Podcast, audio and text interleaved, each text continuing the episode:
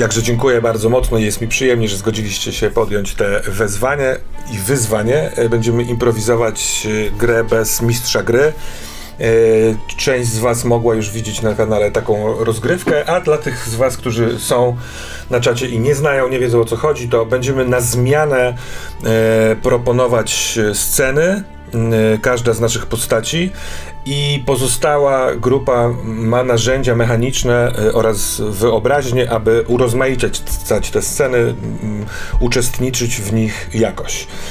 Postaci są archetypiczne i osadzone na dworze nie, króla. E, ten dwór jest powiedzmy w takim wczesnym średniowieczu z dodatkiem magii, którą, która nazywa się właśnie Seid. Yy, nasze postaci mają yy, gotowe motywacje, połączenia relacyjne i pewne takie sekrety. Nimi mamy grać, yy, żeby zazębiła się opowieść pełna intryg, możliwe, że romansu i prawie na pewno śmierci. W tym świecie pełnym tradycyjnego podejścia do praw i obyczajów tylko mężczyźni walczą bronią białą, a tylko kobietom można korzystać z Seid, E, ale może w naszej opowieści to się zmieni. Może czas na rewoltę. Mm, czasami będziemy rzucać kosteczkami i interpretować wyniki, ale możliwe, że nie będzie się to wydarzało zbyt e, często. E, każdy z graczy ma do dyspozycji tak zwane frazy, i to są te narzędzia, w który, którymi możemy uczestniczyć w scenach.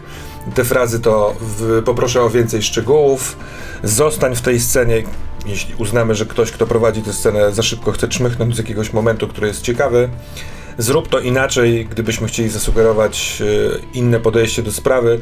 Podręcznik kładzie nacisk, że tu głównie chodzi o to, żebyśmy trzymali się jakiegoś tonu i konwencji, którą sobie założyliśmy. E, chciałbym coś dorzucić, czyli dokładam z zewnątrz element, e, wątek do tej sceny, która się dzieje.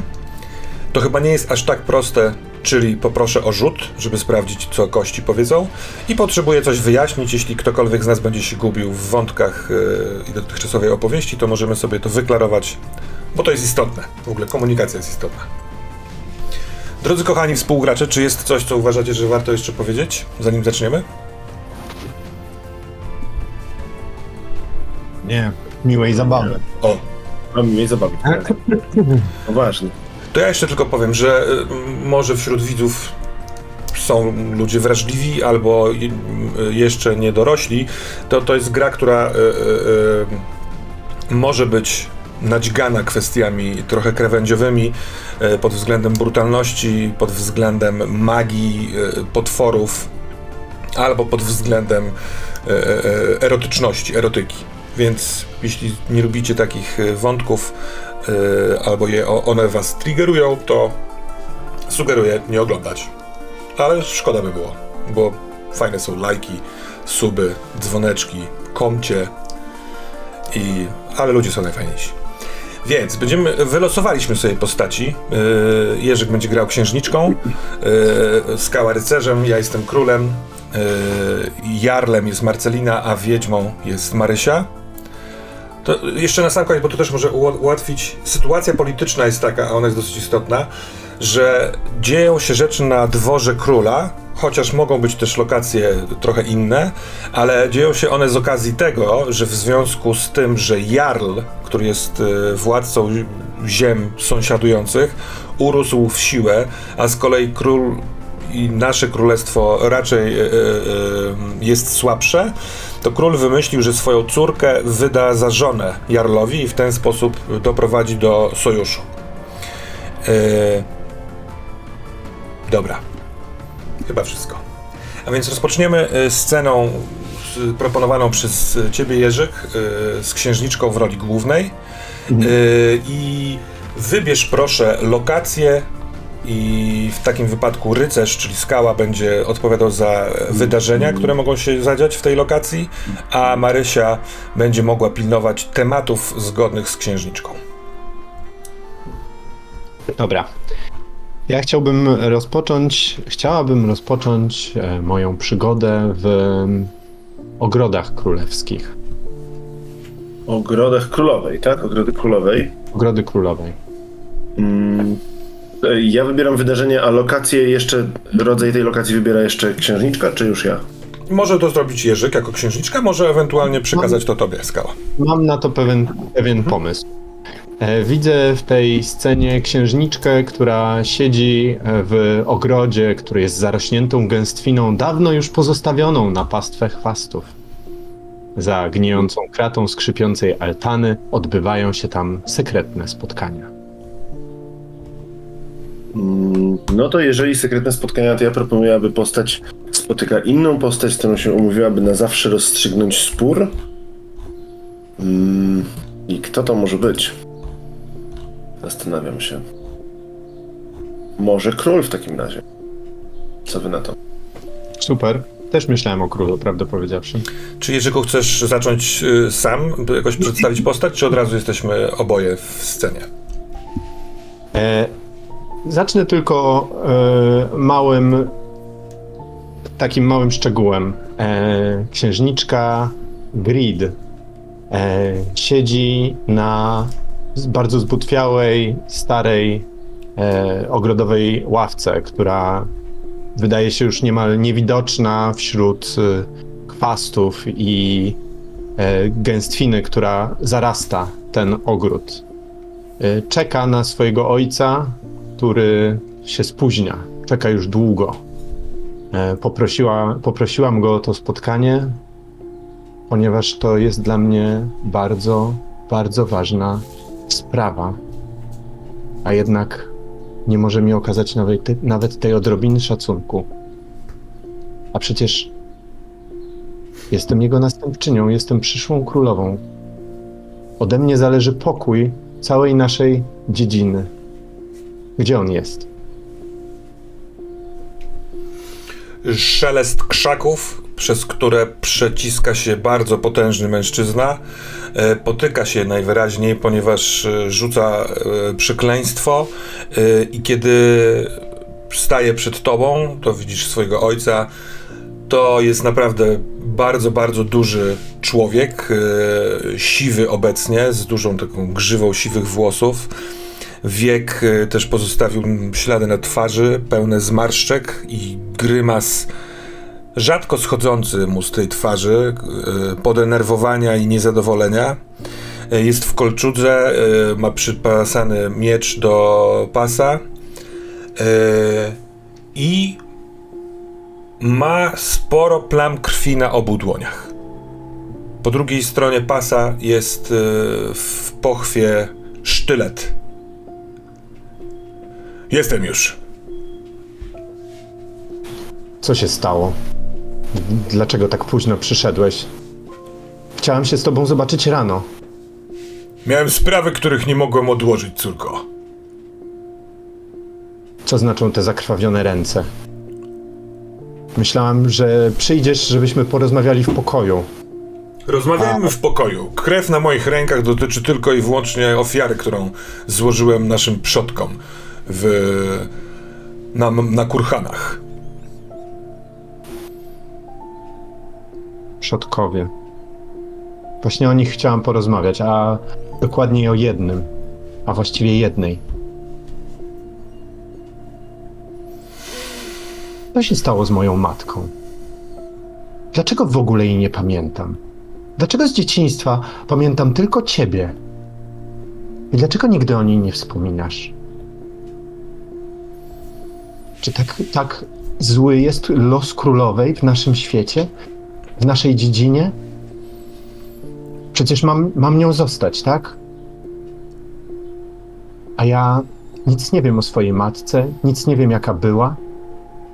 Jest bardzo ważna rzecz, którą powinnaś wiedzieć o swojej matce.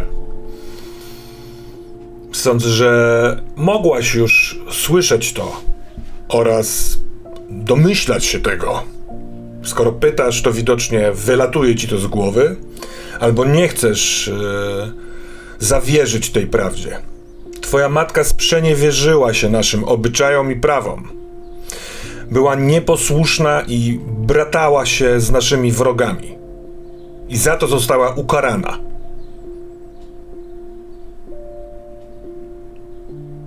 Nie żyje dlatego, ponieważ nie chciała być jednym jedną z nas. Chciałabym Weź to jako dodać, waż... że Mhm. W momencie, kiedy mówisz tu królu, to jakaś zarośnięta gałąź czy jakiś rodzaj roślinności bardzo agresywnie opada na ziemię. Tak jakby naturze nie podobało się, co mówisz. Takie elementy na tyle często zdarzają się w, o, o, o, o, w mm, okolicach króla Ejolfa, że on tylko rzuca okiem w, w tamtą stronę i takim pomrukiem, trochę dzikim, trochę niedźwiedzim, ofukuje ten konar. Ten ogród należał do niej. Tak, To ona się nim opiekowała i odkąd zginęła, to popadł w niepamięć, tak jak ona sama. Ale ten ogród czuje to. On ukrywa w sobie cząstkę jej mocy. Ja tchnę swoją w ten ogród, bo ten ogród słucha mnie. Tak jak kiedyś słuchał jej. Nie możesz w tym miejscu kłamać. Nie możesz w tym. sugerujesz, że wy, wypowiedziałem nieprawdę? Myślę, że. Myślę, że powiedziałeś coś, w co głęboko wierzysz, ale tak naprawdę nie jest to jedna jedyna słuszna prawda. Lecz jedynie coś, co, w co bardzo głęboko wierzysz. Wierzysz dlatego, że tak było ci wygodnie. Jakie ja mam. Jak, jak, jak, jak, jaką ja mam gwarancję, że Jarl, za którego chcesz mnie wydać, nie stwierdzi, że jestem zdrajczynią. Jeżeli zrobię cokolwiek, co by mu się nie podobało. Uważam, że matka po prostu. Po prostu była w stanie ci się przeciwstawić. Jako pierwsza i być może jedyna. Czy ty chcesz mi się przeciwstawić? Greed. Nadchodzi trudny moment, nie tylko dla ciebie, dla nas wszystkich. Sojusz z Jarlem jest koniecznością, a nie wyborem, który. z lekkim duchem, którego dokonujemy. Moje imię. Moje imię znaczy w naszym języku pokój. Tak mnie nazwaliście, bo miałam przynieść pokój całemu naszemu królestwu. I uważasz, że stanie się to tylko poprzez moje ciało i moją rękę? A nie to, co mam w sobie, moją moc, do której przecież z twojego rozkazu jestem przyuczana. Greed, naprawdę myślisz, że oddaję jemu twoje ciało? Tak się czuję. Spójrz na mnie, córko. Czas na dojrzalsze myśli. To małżeństwo to. To twój start w świecie polityki. Czy tego chcesz, czy nie chcesz. Będziesz częścią nas na tamtym dworze. Nie będziesz tylko nałożnicą. Będziesz oczami, uszami i głosem.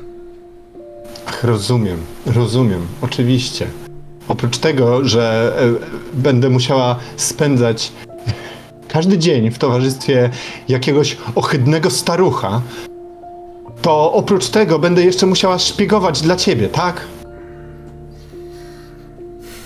Do tego sprowadza się twoja miłość do twojej córki. Na pewno lepiej będzie ci w stanie wytłumaczyć twoje miejsce w świecie y, twoja opiekunka. Wiedźma. Ja nie do końca potrafię i pod, ni, nie, nigdy nie potrafiłem rozmawiać z wami kobietami.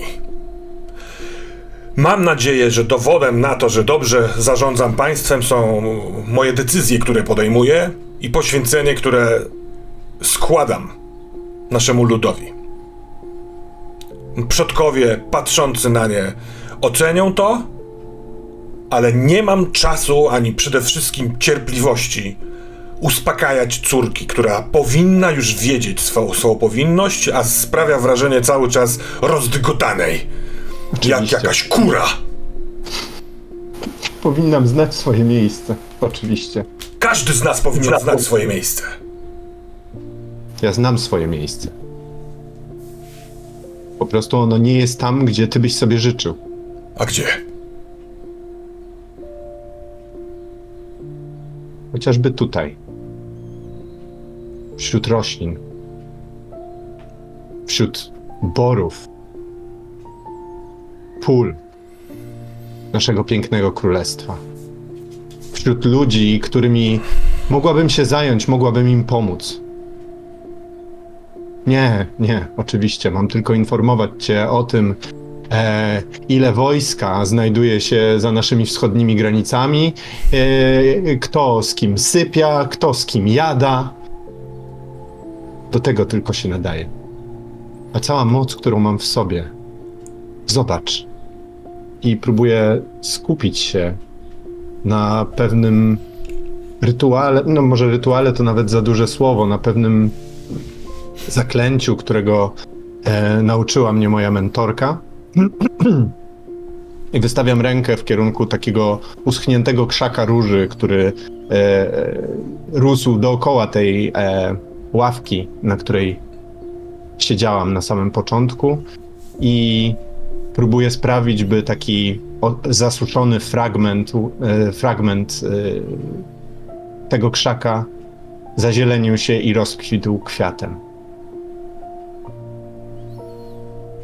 Skupiam się bardzo mocno, odnajdując w pamięci zaklęcia przywołujące małe duchy natury. Proszę, użyczcie mi swej mocy. Chciałabym dodać tej tej Mhm. Kiedy to robisz, to znikąd zdaje się zaczynają zlatywać na ciebie motyle. Najpierw jeden na twoim ramieniu, potem drugi po drugiej stronie i kiedy skupiasz się coraz mocniej i mocniej, ty widzisz królu, że twoją córkę obsiada w ogóle strasznie dużo tych skrzydlatych stworzeń i wydaje się jakby tworzyło coś w rodzaju takiej peleryny na jej ciele.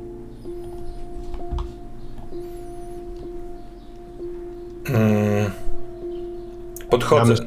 Ja E, ro- zaczynam łaskota, to mów, mów, mów, mów. Ja zaraz powiem, jak Robię taki reaguję. niepewny krok w stronę tego krzewu, który w, właściwie tego kwiatu, który wyrasta. I wyciągam rękę w stronę twojej dłoni. Nie wiem, czy masz zamknięte oczy, robiąc to, czy widzisz ten ruch? Nie, nie widzę, mam zamknięte oczy i tylko dłoń z takim, proszą, takim proszalnym gestem wyciągniętą w kierunku e, tego kwiatu. Ja wbrew całej mojej posturze i tonowi głosu bardzo delikatnie ujmuję twoją dłoń i przyciągam do tego kwiata. Sam przebijam się kolcem y, w poduszeczkę kciuka, a tobie poduszeczkę palca wskazującego i stykam te nasze palce. Jesteśmy jedną krwią, Grid. Ojcze, Kiedy to się dzieje, motyle natychmiast odlatują. A ja bym chciała jeszcze dodać, że ten krzaczek i ta piękna roślinka, kwiatek, który rosnął, a nie dość, że więdnie, to zamienia się trochę w proch, jakby został spalony. To tylko zdążyłem powiedzieć, jesteśmy jedną krwią, ale widząc y, odlecenie tych motyli i ten kwiat, robię te swoje. Puszczam twoją rękę, odwracam się i wychodzę. E, mogę słowo na koniec? Oczywiście, oczywiście. To twoja stara.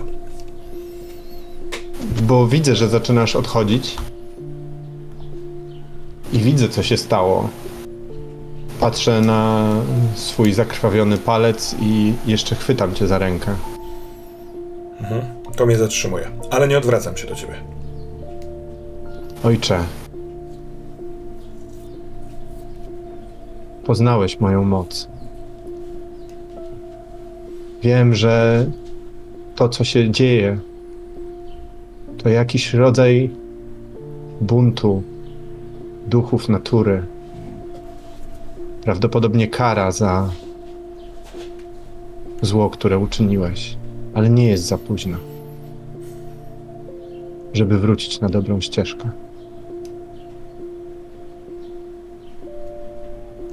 tak jak ja będę starała się kroczyć jak najlepszą. Sama.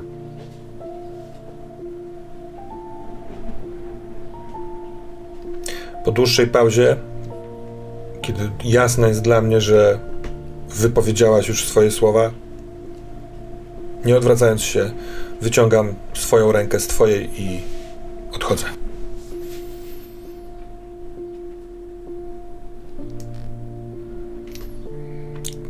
Koniec, koniec sceny? Mieczyku, czy coś jeszcze? Eee...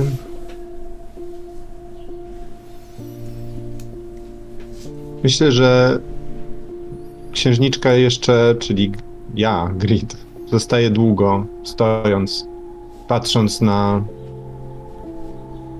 ślady wydeptane w trawie, które zostawiły ciężkie buty mojego ojca. I bardzo głęboko gdzieś w duszy szukam takiego jednego, jedynego wspomnienia, które mówi o tym, że go kocham, bo już w ogóle tego nie czuję. I szukam tego, żeby znaleźć w sobie siłę, która mogłaby przezwyciężyć nienawiść, która wzrasta z każdym dniem. I z dnia na dzień coraz trudniej znaleźć to wspomnienie.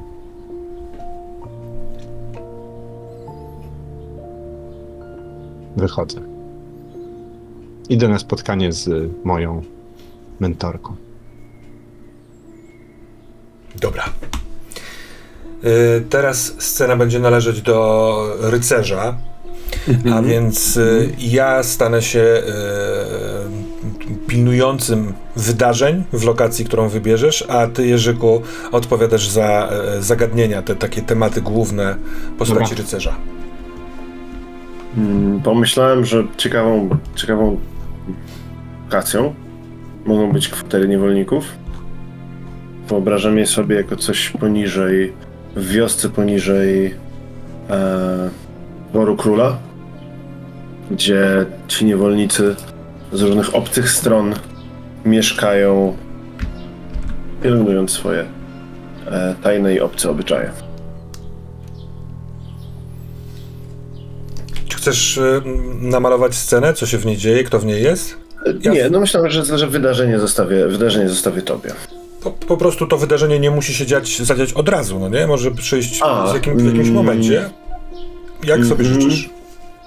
Ja wyobrażam sobie, wyobrażam sobie w takim razie, że jest, e, że jest noc, że słychać e, różne dźwięki egzotycznych instrumentów. To mogą być jakieś piszczałki, to mogą być jakieś bębny, mogą być jakieś takie gardłowe zaśpiewy. Wyobrażam sobie postać, która idzie e, wysokiego, potężnego mężczyznę z bardzo czarnymi włosami, takimi, że e, ognie ognisk e, lśnią w nich, dając im lekko granatowy pobłysk. Tak samo czarna, e, czarna broda, włosy związane są w warkocze, tego jest skórzana zbroja z ponaszywanymi fragmentami metalu, jest e, ciemny, ciemny e, kołnierz futrzany, miecz gdzieś pewnie przy pasie.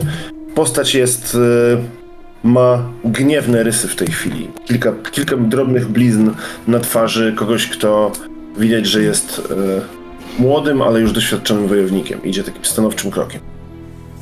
Tak sobie wyobrażam scenę. Może jeszcze jest błoto na ziemi, które roz, rozgniata e, ciężkimi butami.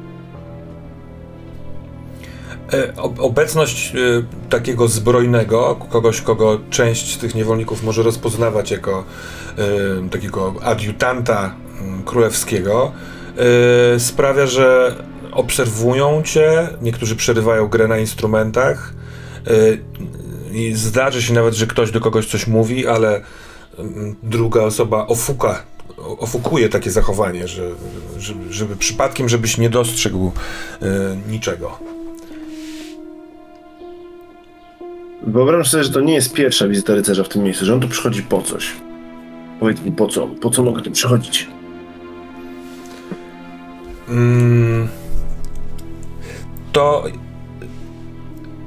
któryś z tych mm, niewolników z dalekich krajów zna jakąś sekretną formułę, która sprawia, że twój sekret, który czasami dzieje się w sytuacjach wzburzenia dużego emocjonalnego, jest w stanie zostać poskromiony przez ciebie, żeby nie działy się nieobliczalne, niekontrolowane przez ciebie rzeczy. To może ja tu przychodzę odrobinę za późno i już widać, że mam ta moja twarz, która jest taka wykrzywiona w gniewie, ona jest, ma już lekko zwierzęce rysy. Być może raz na jakiś czas unosi się warga, odsłaniając nieco większe zęby niż powinny być. Te uszy pod warkuczami robią się delikatnie spiczaste, kiedy wchodzę, otwierając chatę do tego niewolnika z trzaskiem, prawie wy, wyrzucając drzwi z, z, z zawiasów, uchylając się, wchodzę do ciemnego, zatęchłego, pa, pachnącego korzeniami pomieszczenia i szukam go wzrokiem. Tak. Ta kobieta, bo to jest starsza kobieta, Mhm. która to robi, wiedząc, że, będzie, że jesteś późno, bo nie byłeś wcześniej, że to się może wydarzyć, i ona stoi y, na środku tej izby, bardzo biednej izby, choć ładnie pachnącej właśnie y, różnego rodzaju ziołami i trzyma w wyciągniętej ręce taką drewnianą, malutką miseczkę, w której ów y, balsam y, już jest przygotowany. To jest niska, drobna kobieta owinięta w żółte, niegdyś żółte, jaskrawy sposób, a teraz już dawno takie pobielałe szaty, odrobinkę śniada cera twarzy, bardzo pomarszczona i ona pokornie pochyla głowę, mając nadzieję, że ten twój wybuch jeszcze nie nastąpi. Ja myślę, że pierwsze, to robię, to jest łapię ten, ten e, balsam rozwiążony jakieś misie i zaczynam go sobie wcierać w szyję tutaj, gdzie jest najszybciej, mam dostęp do skóry, gdzie wiem, że to mnie e, powstrzyma. Myślę, że to mogłoby być ciekawe, gdyby to był moment, w którym pojawia się jakaś inna postać, która na przykład śledzi go, albo wręcz przeciwnie, czekała na to, aż on tu przyjdzie, żeby go, żeby mu pokazać w bardzo wyraźny sposób, że wie o nim to, co on myśli, że jest jego tajemnicą. Co wy na tym, co wy o tym sądzicie? Któż to by mógł być? No właśnie, któż by to mógł? To może wiedźma. Okej, dobra. Przyjmę Znaczy, to. Rzucam, nie wiem, czy, czy, czy jest aprobata stołu. A w sensie nie wiem jeszcze do końca jak się odnaleźć, ale polecimy i myślę, że będzie dobrze. A jest jakiś powód, który y, mógłby przyświecać temu, że wiedźma chodzi za rycerzem? Tak, i e, już to wytłumaczę. Mhm. E, Wiedźma jest osobą, która bardzo mocno siedzi z ludźmi. Ona jest kobietą, na której jej zależy, i mimo tego, że niewolnicy są no, traktowani jak niewolnicy, są oni porywani, tak naprawdę, to wiedźma dalej z nimi w jakiś sposób sympatyzuje. A, I zauważając podejrzane aktywności też e, niektórych żołnierzy z dworu Jarla, a też niespodziewanego tak naprawdę przybycia rycerza, zaczęła coś w nim obserwować, jako że e, wszystkie wiedźmy w jakiś sposób są połączone z naturą w, jeden czy inny sposób. Księżniczka jest bardzo mocno połączona z roślinami, a inne sitkony są połączone po prostu z innymi elementami. A, I wiedźma wyczuwa, że coś zwierzęcego jednak jest w, w rycerzu. I dlatego się tam znajduje. Chciałabym jeszcze coś dodać. W momencie, kiedy wiedźma wchodzi do izby, w momencie, kiedy rycerz smaruje sobie tym mazidłem e, po szyi, po skórze, to zobaczymy jeszcze, jak przez małe okienko zagląda dziecięca twarz, małe oczy, które łapczywie chłoną to, co wydarzy się w tej scenie. To ja mam jeszcze taką propozycję, która możliwe, że doda pikanterii, albo jeśli uznacie, że tego jest za dużo, żeby sprawdzić kostkami, na ile rycerzowi udaje się na czas zahamować swą przemianę. Dokładnie. To wybierz skało, kto z nas ma rzucić i zinterpretować. Mm, No dobrze, to Jerzyk jeszcze nic nie dodawał w tej scenie za bardzo, więc śmiało. Rzucam. Cztery. Cztery. A, jaki tu mamy wynik na cztery. Tak, ale tylko jeśli e, postaci może się udać, ale tylko jeśli poczyni wskazaną ofiarę, tak? Jerzyku, co, co tu się dzieje? U. Tak, ale tylko jeśli postać poczyni wskazaną ofiarę. To jest bardzo ciekawe. Mm. Myślę, że tą ofiarą to nie jest do końca ofiara w takim e, tak sensu stricto, ale y, chciałbym zaproponować coś takiego, że zwierzęcy instynkt i zwierzęca natura powodująca tobą w momencie, w którym odwróciłeś się e, do drzwi i zobaczyłeś śledzącą cię postać, jeszcze na parę sekund, zanim udało ci się tą przemianę zastopować, każe ci wyrzec słowa, które głęboko tkwią w tobie i są twoją taką bardzo, bardzo, bardzo jakimś wielkim uczuciem, które starasz się skrywać i tłamsić w sobie, ale reagujesz jak zwierzę, reagujesz bardzo prawdziwie, bardzo naturalnie. I zanim ten czar zadziała i powstrzyma przemianę, nie możesz ugryźć się w język i wypowiadasz te słowa, które rozpoczną waszą konwersację.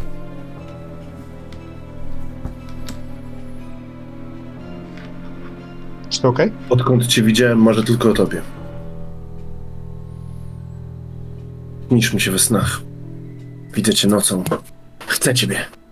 To jest to zwierzę, które się na chwilę rośnie, ale za chwilę gdzieś tam maść zaczyna działać i znowu rycerz staje się... Zaczyna mieć bardziej ludzkie kształty. Ale patrzy swoimi ciemno-niebieskimi oczami prosto w oczy wiedźmy. To bardzo uroczy, co mówisz. Już przeszło? Możesz rozmawiać jak człowiek, a nie warczyć na mnie? Odwracam się w kierunku mieszkanki tego miejsca i mówię, wynoś się. Nie mów tak do Idny. Ona, Pomaga ci, a tak będziesz się do niej zwracał? ona kieruje się do wyjścia. y, jako, że ty tam stoisz, y, wiedźmo, to spogląda na ciebie. mm, tak jak wcześniej powiedziałaś, bywasz tutaj. y, ona spogląda ci w oczy y, z takim wyrazem mm, niepotrzebnie. Ja po prostu wyjdę. Jest Ja- uległa w tym. Tak, ja na chwilę pr- przy... stopuję ją, chcę złapać ją za ramię Mhm. i przychylić swoje czoło do jej czoła. To jest taki gest, który e, Ruta, tak naprawdę, e, nasza wiedźma, bardzo często wykonuje, żeby pokazać bliskość i człowieczeństwo wobec tych, którzy są, mają po prostu gorsze warunki w życiu obecnie. Ona przykłada czoło i czujesz chłodny pot, który ją zraszał. Ona jest przerażona. Pomaga mi i jest dzięki temu traktowana lepiej niż inni. Pomaga mi, bo wie, że tego potrzeba. Wszyscy tutaj byli bezpieczni. Pomaga mi, wiedząc, że ma dzięki temu nade mną kontrolę, której nie powinna mieć. Więc niech ci się nie wydaje, że jej los jest taki straszny. A mój los jest straszny. Odejdź. Wychodzi. A ty jesteś jedną z tych, która chce go wykorzystać. Więc mów o co ci chodzi. To bardzo żałosne zwalać winę na ofiarę. Ale widzę, że twoje instynkty chyba jeszcze się nie powstrzymały. Chodź, usiądźmy. I Ruta kieruje się do małego, drewnianego, chyboczącego się stolika, przy którym są dwa zwykłe stołki. Podchodzę i siadam, ale niechętnie i najpierw widać ściąganie, a potem może za blisko. Żeby to była zwykła rozmowa, e, w której jest gdzieś naruszona ta przestrzeń osobista. Bardzo mocno się wpatruję. Trochę za, widać, że mógłbym zacząć węszyć jak zwierzę, ale nie robię tego. Ruta jest dalej bardzo pewna siebie. W żaden sposób tak naprawdę nie, nie czuje zagrożenia, bo wie, że w, nawet jeżeli rycerz straci nad sobą kontrolę, że jest sobie w stanie z tym poradzić. Od jak dawna zmagasz się z tym? Jeszcze raz przekonałem się o tym na mojej pierwszej wyprawie. Pięć lat temu. Ile miałeś lat? Byś... To Jak to pierwsze wyprawy miałem Naście wiosen, 16, 17. Mogę coś dodać? Em, chciałbym coś dorzucić, przepraszam. Tak jest zaklęcie, słowo zaklęcia. Chciałbym dorzucić coś, że rycerz doskonale wie, dlaczego jest dotknięty y, tą przemianą. Hmm. I być może ten sekret nie jest, y, po, nie jest powo- powodem tego, że trzyma swoją, swoje przemiany w sekrecie. Nie jest tylko to, że przemienia się w zwierzę, ale też to, że jest to klątwa, która go dotknęła z powodu bardzo, bardzo złego uczynku, który, którego dopuścił się na swojej pierwszej wyprawie. Dobrze. Bogowie rzadko zrzucają takie brzemię na ludzi. Domyślasz się, co mogłeś zrobić, że cię to spotkało? Możesz rozmawiać ze mną o bogach? Nie, przyszłam rozmawiać o tym, co tutaj robisz. Nie jesteś z nami od dawna. Twoja obecność, Twój problem nie wskazuje na to, że jesteś tak bardzo pożądanym gościem, jak niektórym może się wydawać. Myślę, że jestem bardziej pożądany niż jesteś gotowa się do tego przed sobą przyznać. Nie przyszłaś ze mną po to, żeby mówić mi, że nie jestem tutaj miłym gościem. Nie.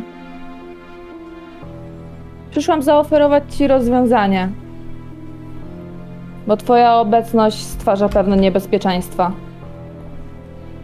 Nie wiem, jakie są twoje plany, ale cała ta otoczka wokół ciebie, ta aura, która wzburza wszystko wokół, sprawia, że nie chcę, żeby poczuły, pojawiły się niepotrzebne problemy. Czego ode mnie chcesz? Mów, mów wprost. Ja? Ja nie chcę niczego.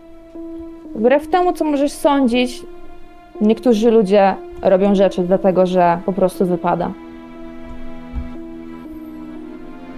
Potrzebny jest do wykonania rytuał, w którym zadośćuczynisz swoje winy. Ale to, jak będzie on wyglądał, zależy bardzo od tego, co zrobiłeś. Zdajesz sobie w ogóle sprawę z tego, czemu cię to spotkało? Jak to działa? Rozmawiałeś z tym o kimś?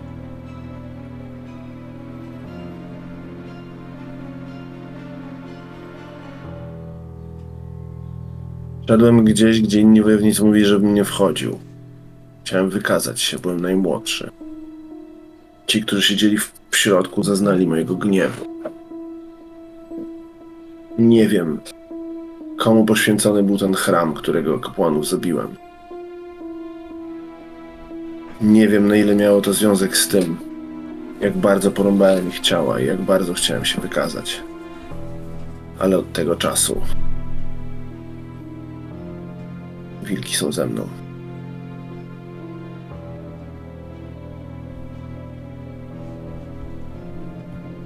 Dobra.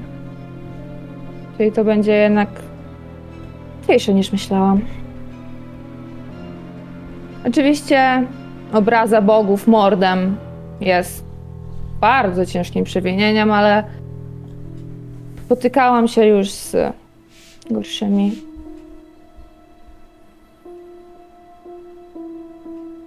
Wydaje ci się, rycerzu, że czujesz pod skórą i słyszysz w swojej głowie nawoływania braci z puszczy, gdzieś kilka kilometrów stąd. Nawoływania, poszczekiwania i pytania: Bracie, czemu do nas nie dołączy? Czemu do nas nie dołączasz? Właśnie wybieramy się zapolować. Chodź. A skąd pomysł, że ja w ogóle chcę? Nie wiem, czy chcesz. Dlatego to To jest zmienić. propozycja, a nie rozkaz. Jeżeli się nie zgodzisz, to zawsze są inne rozwiązania. To zabrzmiało jak groźba. Rozwiązania czego? Ach, od razu groźba. Jako poddany króla obecnie, musisz poddawać się jego rozkazom. I w momencie, kiedy wyjawię mu twój problem, to twój los będzie zależał od jego miłosierdzia. Albo zmusi cię do przeprowadzenia rytuału, albo się ciebie pozbędzie, albo wykorzysta cię jako żywą broń. Kto wie, co obecnie kręci się w jego głowie. Chciałabym bym... coś dodać. Proszę bardzo. W tym momencie słyszycie trzask jakiegoś glinianego naczynia, które upada na ziemię e, z przestrzeni poza tą chatą. Mm, I myślę, że widzicie, jak e, w oknie miga jasnowłosa czupryna tego dziecka, które wcześniej na was patrzyło. Dopiero teraz orientujecie się, że mieliście obserwatora. On ucieka.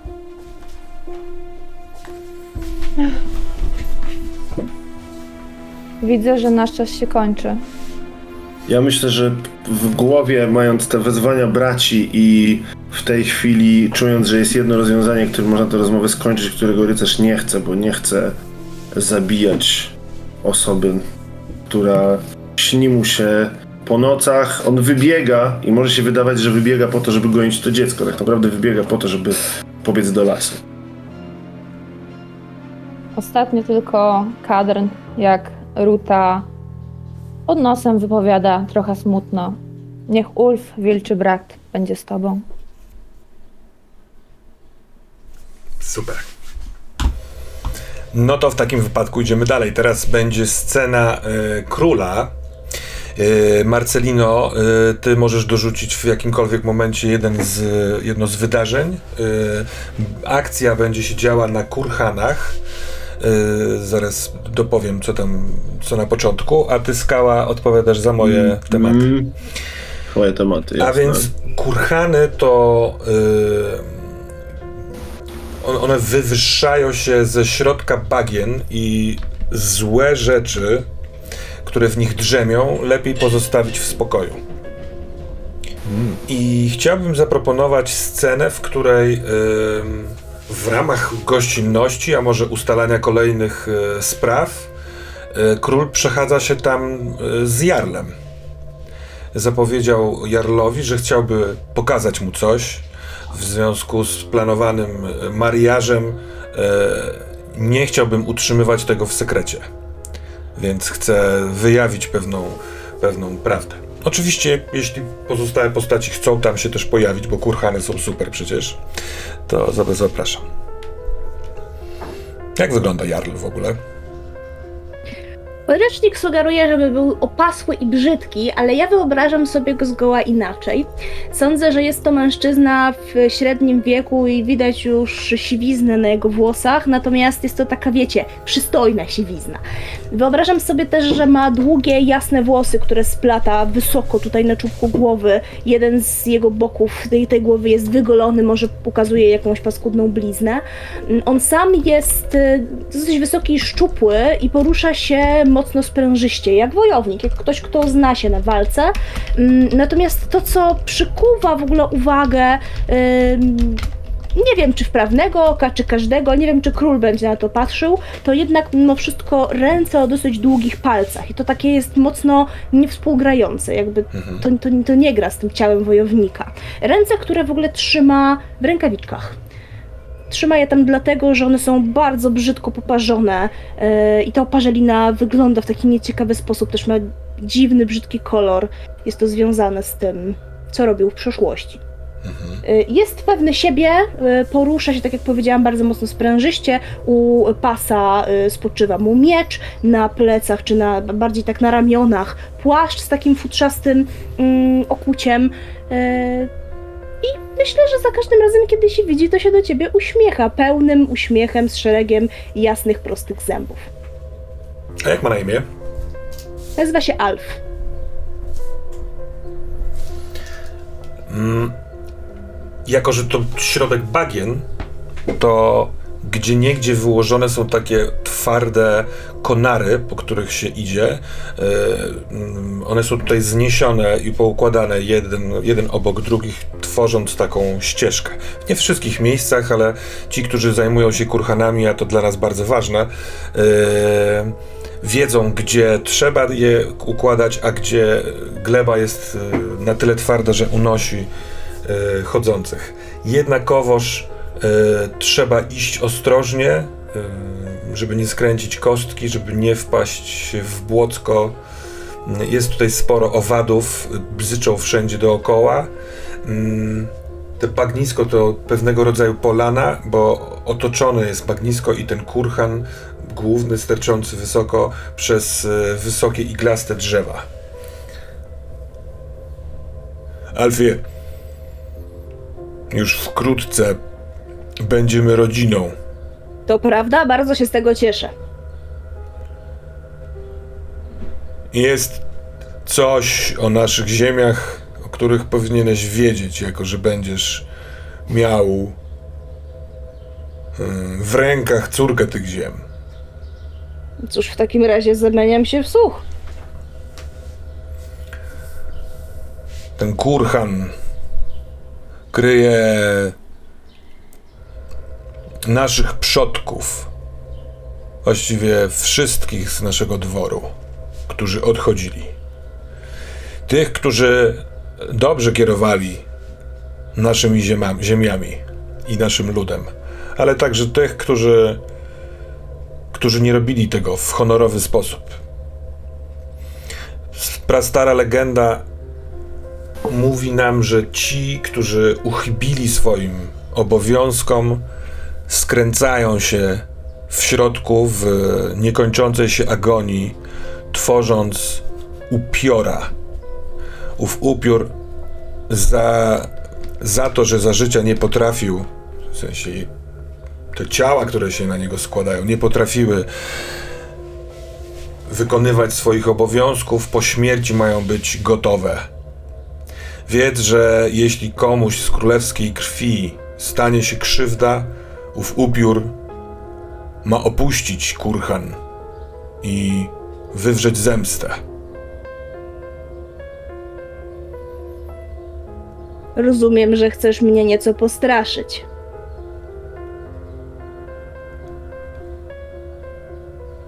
Straszenie wychodzi samo. Ale nie jest moim celem. Czy to ten upiór ma to może zrobić? Różnie układa się pomiędzy mężczyzną i kobietą. Mogą być także powody polityczne, które mogłyby sprawić, że nie będziesz e, przychylnie patrzył na, na nią. Powody polityczne. Oświeć mnie w takim razie, królu, co masz na myśli? Na razie mówisz samymi zagadkami i używasz magii, jakbyś to ty był twoją wiedźmą, a ona była królem. Nie wiem, czego nie rozumiesz, Alfie. Nie chcę cię mamić ani nie używam magii. Po prostu, jeśli nie będziesz traktował swej przyszłej żony, e, uznawał tego, skąd ona pochodzi i próbował ją oderwać od, od nas, upiór może potraktować to jako krzywdę. Nie. Ja nie mam kontroli nad nim. nie będę chciał jej odrywać od ziem, które są jej przynależne. Kim żebym był. A więc To nie jest to droga. tylko wycieczka krajoznawcza. Myślę, mam taką propozycję, żeby dodać do tej sceny jako strażnik e, tematów, ponieważ e, tylko nie tutaj musicie powiedzieć, czy nie przesadzam z wizją, bo zaczynam, wyo- wyobrażam sobie, że ponieważ twoim tematem są przodkowie, to to może być dobry moment, żeby nagle z bagien, z pomiędzy kurhanów zaczęły pojawiać się takie na wpół eteryczne, na wpół kościste postacie, które będą otaczać Jarla i Króla i pokażą coś z coś przeraża, jakiś przerażający sekret z, przy, z przeszłości. Tylko tutaj bym potrzebował pomocy. To ja się może wtrącę też do sekret? tego, dlatego że jako strażniczka eventów e, zaproponowałabym, że pojawi się e, jakiś przodek blis, bliski nieżyjący, który ma straszliwe żądanie wobec króla. O, super. I proponuję, żeby w tej plejadzie zjaw, szkieletów, dziwnych stworzeń, które się objawiają dookoła, pojawiła się jedna taka najbardziej wyrazista, najbardziej namacalna żona króla. Mm. Mhm. która stoi pośród tych zjaw i patrzy na ciebie królu wzrokiem pełnym nienawiści, wzrokiem pełnym skargi, zaciska y, usta w taką wąską kreskę i ty wiesz, że jest wściekła, bo widziałeś ją taką wielokrotnie. Mhm. To ja chcę do, do, dodać, że w imię y, tego, co wcześniej powiedziałem do córki, że ona została ukarana dla, za to, że się sprzeniewierzyła, a teraz Jarlowi powiedziałem, że wszyscy ci, którzy się sprzeniewierzyli, tworzą, y, składają się na jakiegoś upiora. Skoro ona jest osobno, to w którejś z tych scen kłamałem, albo, albo możliwe, że myślałem, że mówię prawdę, a tak wcale nie było. To jest ciekawe. Czy okazuje się, że moja żona nie jest częścią tego upioru, upiora. Widok y, żony z zaciśniętymi ustami burzy spokój króla. I Jarlu doskonale to widać. Urwałem gdzieś w połowie zdania. Chociaż widok dla ciebie też może być y, cokolwiek Zastanawiam się w ogóle, czy, czy, to jest, czy to nie jest fajne, żeby Jarl jako osoba, która nie jest związana z tym miejscem i z tą ziemią y, i z tymi przodkami, nie widział tych stworzeń. Może wyczuwał, że coś tu się dzieje, ale widok tej upierzycy no, nie jest mu dany, dlatego że on jeszcze nie jest w tej rodzinie. Mhm. Jeszcze nie ma Mm. w sobie tej krwi.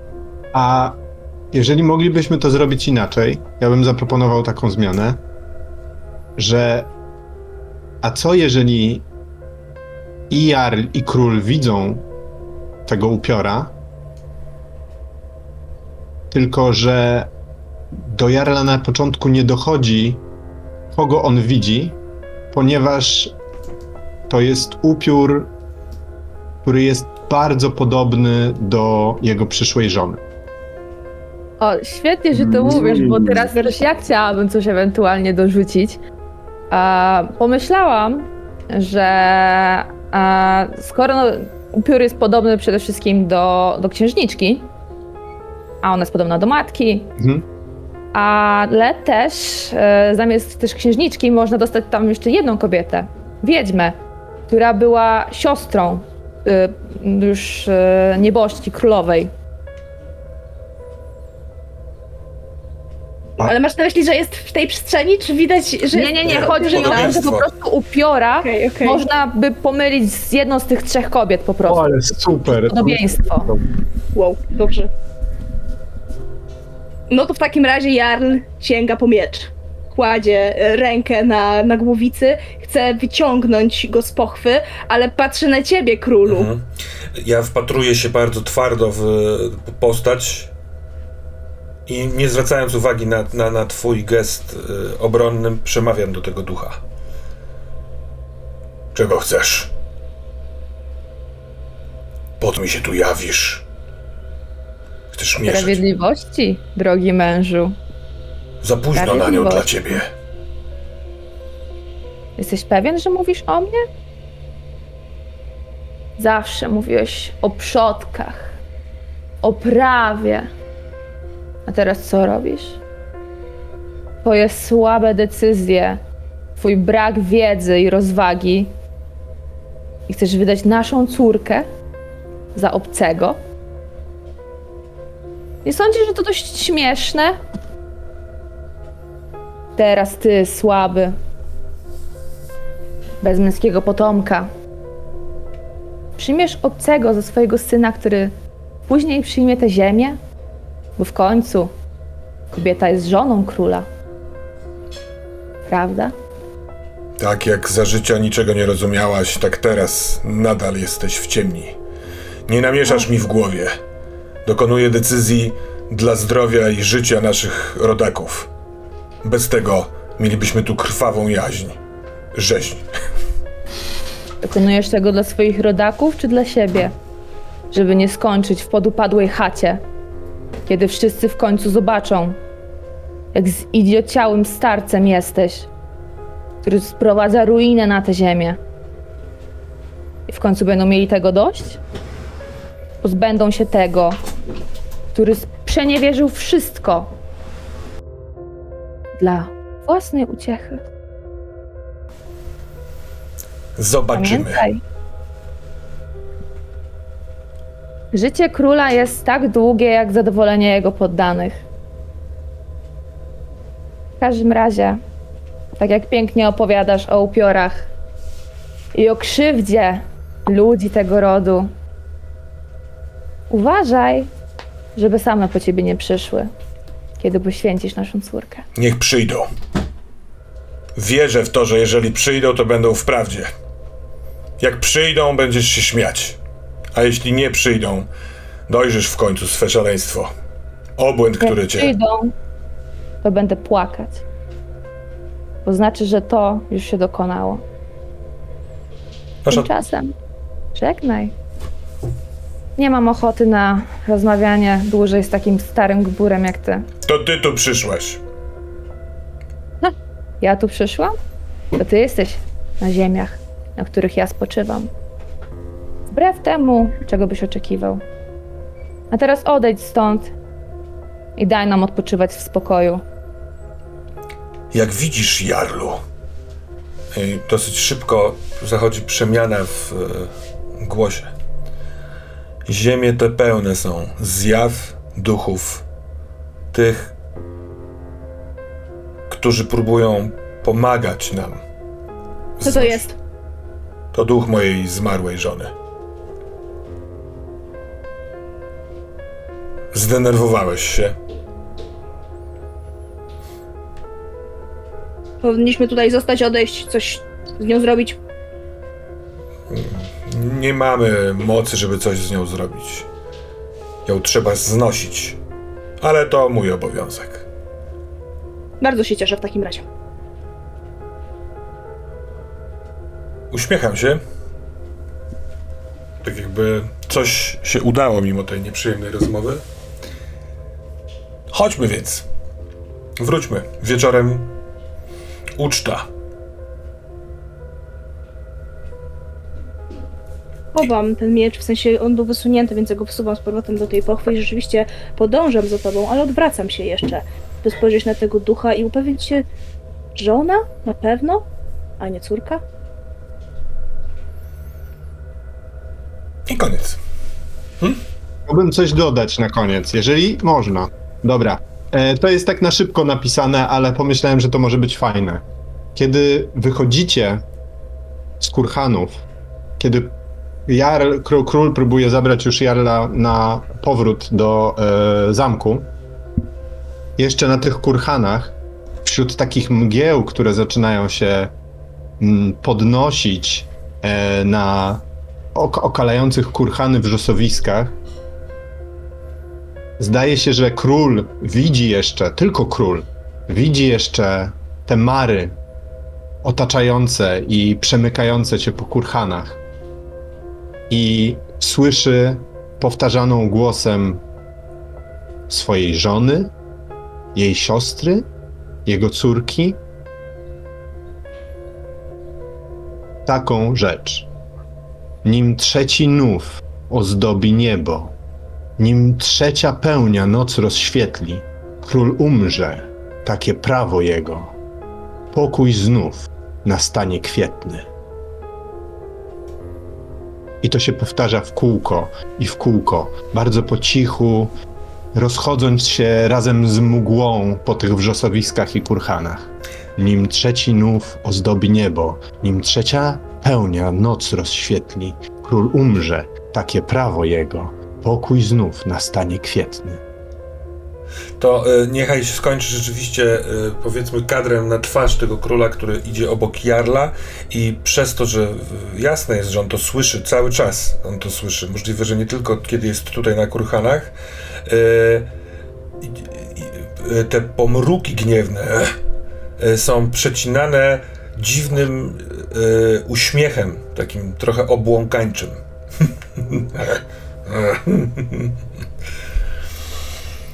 Dobra. Następna scena należy do Jarla, czyli Marceliny.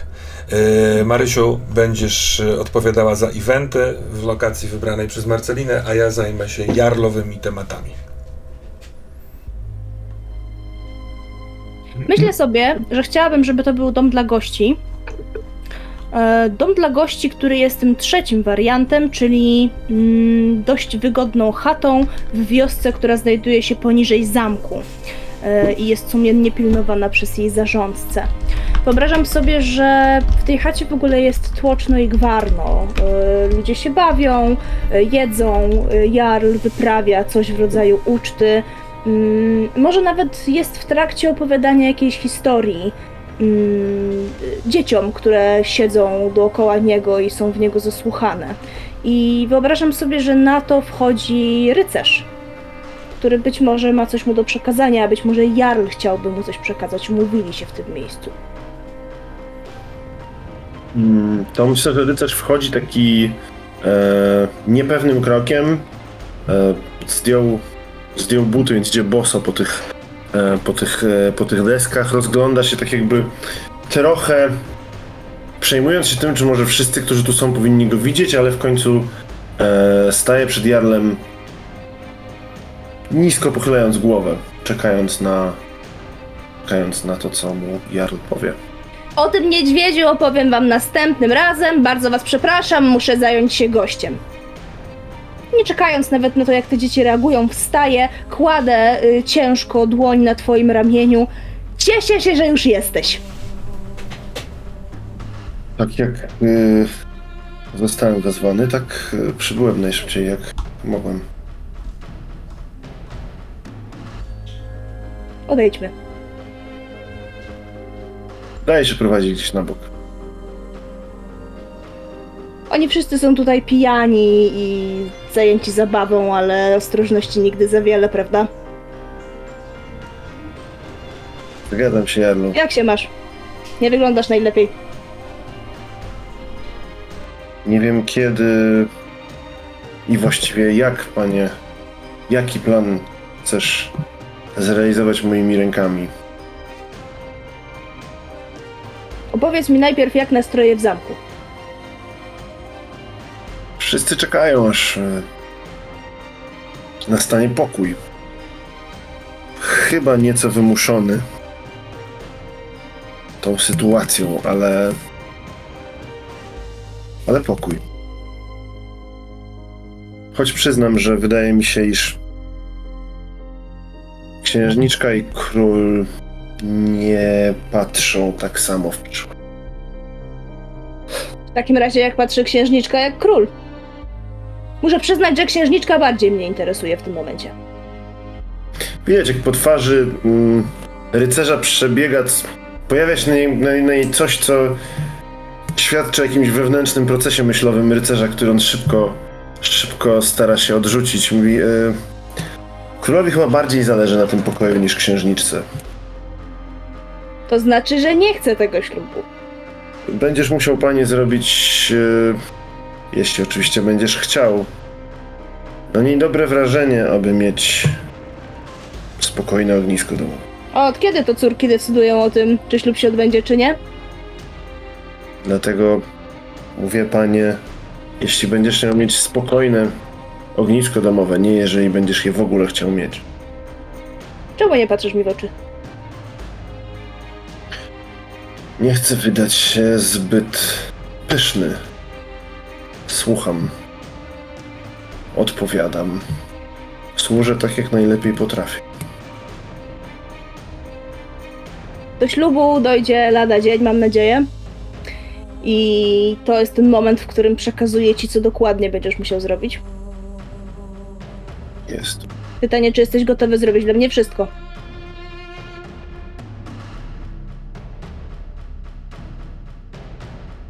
Tak, panie. Obaj wiemy, że póki trzymasz mnie zębami za kark, ja zrobię wszystko, co mi każesz. Obaj również wiemy, że nie zawsze te zęby wymuszą na mojej twarzy uśmiech, kiedy będę to robił. Ale to nie jest coś, co spędza ci sen z powiek, czyż nie? Chciałbym, żeby król zginął. Przed czy po ślubie. W trakcie. Kiedy księżniczka będzie już twoją żoną, czy Bardzo cieszę się, że jesteś mądrą, albo przynajmniej sprytną osobą. Chcę, żeby to wyglądało na starość, czy zwykłe głupie zakrztuszenie się śliną. W tym momencie Jarl wyciąga z kieszonki taką drobną buteleczkę, która jest, em, ma taki wściekły niebieski kolor, tak wściekle niebieski, jak jego w ogóle oczy, które przeszywają cię teraz swoim spojrzeniem. Wiesz, panie, że znacznie lepiej by mi się to udało, gdyby miał to być wypadek na polowaniu. Chcę, żeby ci, którzy będą wiedzieć, wiedzieli i bali się mnie. Walka to jedna rzecz, jedna rzecz, ale tak naprawdę trzeba trzymać wszystkich w ryzach również innymi sposobami, prawda? Ja Skoro chciałbym, tak mówisz, panie. chciałbym coś dołożyć. E, bo rozumiem, że jesteście trochę na stronie e, w, w, w stosunku do tych pozostałych gości i niechaj to będzie gdzieś blisko okna. I po drugiej stronie, e, nieopodal, rozpoczyna się już ten iglasty las, e, a może mieszany las. Zlatuje na pierwsze drzewo, jakby w, w pierwszej linii, mm, sowa. Taka, taki w miarę jasno-brązowej, e, e, brązowego upierzenia. I to jest sowa, którą Jarl e, dobrze zna. Wytresowana w magiczny sposób przez doradców jego ze wschodnich, wschodniego królestwa i ta sowa przykręca głowę w prawo, w lewo, a potem zatrzymuje się, dostrzegając tak jakby ciebie, Jarlu, przez okno i pochukuje i ilość tych pochukiwań y, jest y, komunikatem. I myślę sobie, że dokonało się i gdzieś nieopodal zamku w jakimś wąwozie ukryty jest oddział wojsk wschodniego królestwa, które w okoliczności tego całego ślubu, może trochę na wszelki wypadek, y, powiedzmy przemyciłeś przez granicę. Także on jest nie do końca dostrzeżony przez tutaj, y, tutejszych wojów. I to jest właśnie, Sowa przyniosła ci wieść, że oni już tam są. Ja też chciałabym coś do tego dodać, bo A Sowa jest twoim agentem, przepraszam, musiałam. Ważną e, cechą domu dla gości jest to, że znajduje się tam sekretne przejście, które wydaje mi się, że również e, mogłoby być częścią planu Jarla w trakcie właśnie przemycania wojsk i że ono także może okazać się, że jest już gotowe.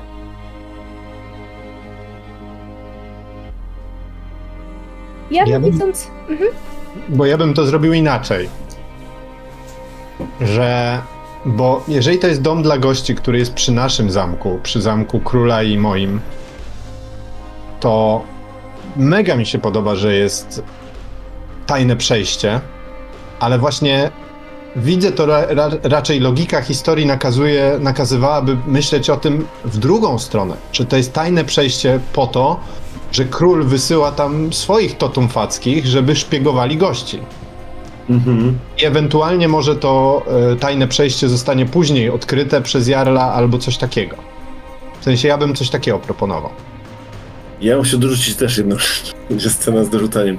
Bo myślę, że jeszcze ta, nie wiem, czy ta rozmowa między nami się już, już, już kończy, ale myślę, że po tym jak rycerz odejdzie, to jedno z dzieci, które są tam wśród tych bawiących się w domu Jarla, to jest to, które słyszało rozmowę wiedźmy i rycerza i może być, widać po nim, że jest przerażone, kiedy widzi rycerza i może chcieć przyjść do Jarla i zdradzić mu e, to, czego się dowiedziało. Mhm. Z- Zastanowić, czy Jarl wie o tym i z tego korzystał i teraz wie po prostu, że ktoś jeszcze może wiedzieć, czy też jest to dla niego nowa informacja, którą chce wykorzystać w inny sposób.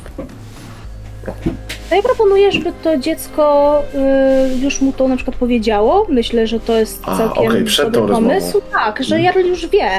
Okej. E, I może nawet to jemu po- położył rękę na głowie, kiedy mówił o tym, że ta historia o niedźwiedziu powie innym razem, żeby go uspokoić, nie? Kiedy widzisz, że ten chłopiec jest przerażony totalnie. Może też, żeby go trochę odsunąć, żeby rycerz go nie zauważył na przykład. E, dlatego, że dokładnie zadaniem tego dziecka było to, żeby rycerza śledzić po prostu. Okej. To y, y, ja potrzebowałbym dojaśnienia, jak robimy koniec końców z tym sekretnym przejściem. bo właściwie mamy dwie propozycje. Mhm. Trochę jest scena twoja, Marcelina, więc może masz pomysł, w którą stronę to chciałabyś, żeby poszło.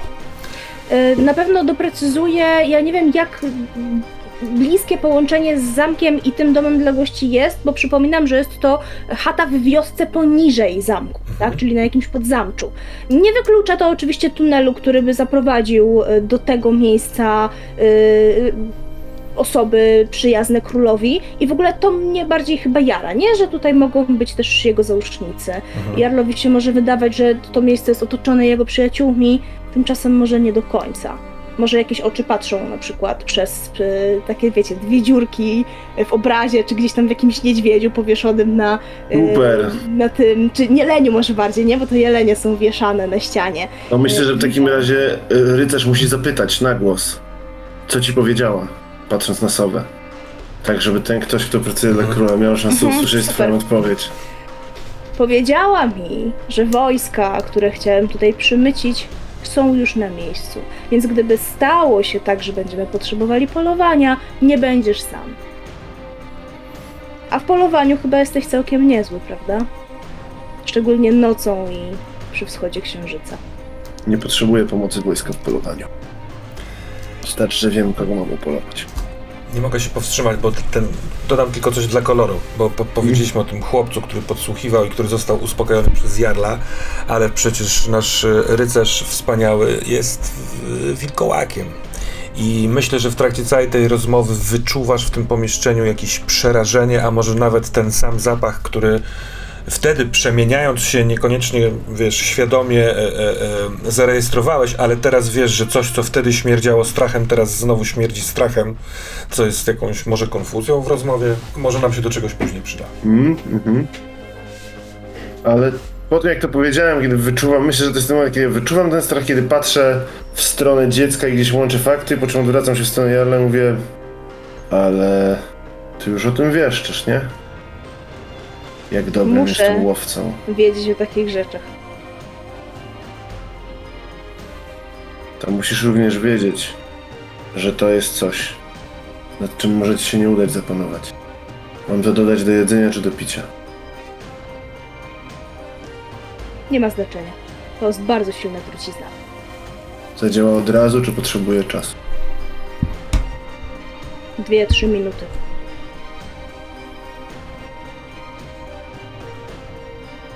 Wychodząc, nie mogę się powstrzymać i warknę w stronę dziecka. Myślę, że ona totalnie ucieka. Ty dziecko. Dobrze, Marcelino, czy to, to jest koniec sceny, czy coś jeszcze? Myślę, że jak najbardziej. Dobra. Przejdźmy zatem do y, sceny y, Wiedźmy, Zejtkony. Y, Jerzyk jest odpowiedzialny za wydarzenia w lokacji, a Marcelina za tematy y, wiedźmowe. Ja jeszcze tylko zapytam, bo nie zdążyłam tego wynotować. Czy y, rycerz ma imię? Jeszcze nie pojawiło się. Dobrze, w porządku. Jest rycerzem. Dajemy teraz- skalę czas. Powiedz mi jeszcze raz teraz, co ja robię w tej scenie, bo się skupiłam na tym, że muszę poznać imię odpowiadasz za motywy y, wiedźmy. Jasne, dobrze. A ja jeszcze chciałbym e, poprosić ciebie, Marysiu, żebyś przypomniała imię swojej Sejtkony, bo ono też padło, ale nie zdążyłem zanotować. Ruta. Ruta, właśnie. Ojeju, pamiętałem, że to jest przecież moja siostrzenica, tak, tak się nazywa, więc e, głupio, że zapomniałem. Em, dobra. Dobrze. Ja sobie wyobrażam e, scenę dziejącą się na bagnach Mm. i jest to bagno, które oddziela właśnie od siebie majątki króla i jarla. A, Bardzo samotne miejsce, w którym gromadzą się najbiedniejsi z biednych, którym e, Ruta bardzo często pomaga. I e, chciałaby się tam spotkać właśnie z księżniczką. O, super. Ojej, czyli ja jestem jednocześnie, kontroluję Tak, wydarzenia i jestem księżniczką. Ale Dobrze. pomyśl, ile masz mocy. Mózgi nie, nie, nie wyparuje od tego. Em, jeszcze przypomnę sobie, jakie są tematy wiedźmy. Seksualność i bogowie, dobra. Ale akurat ciebie tematy niekoniecznie muszą mechanicznie interesować. No, dlatego, że na bagnach wydarzenia są napisane, odkrywamy, że poprzez temat coś się Tak, stało. tak. A, dobrze, dobrze. Em, e, e, chcę, chcę, chcę, chcę wiedzieć, jakie to są tematy. Mhm. Czy chcesz, y, czy wiesz, w jakim konkretnym celu się y, ze mną spotkałaś, czy nie? E, tak, jakby wyobrażam sobie to w ten sposób, po pierwsze, że e, księżniczka chciała e, na pewno porozmawiać z Rutą, bo też było wspominane w pierwszej scenie, że miała się udać na spotkanie ze swoją mentorką, Mhm. więc jeżeli jakby dalej chcesz to iść. E, a- a druga sprawa jest taka, że jest to miejsce, w którym jeżeli nawet ktoś podsłucha, to raczej nie jest po stronie króla ani jarla, więc jest to bezpieczne miejsce. Mhm. Mm, I wyobrażam sobie tę scenę tak, że e, księżniczka i wiedźma jakby już idą i jest takie trochę zawieszenie.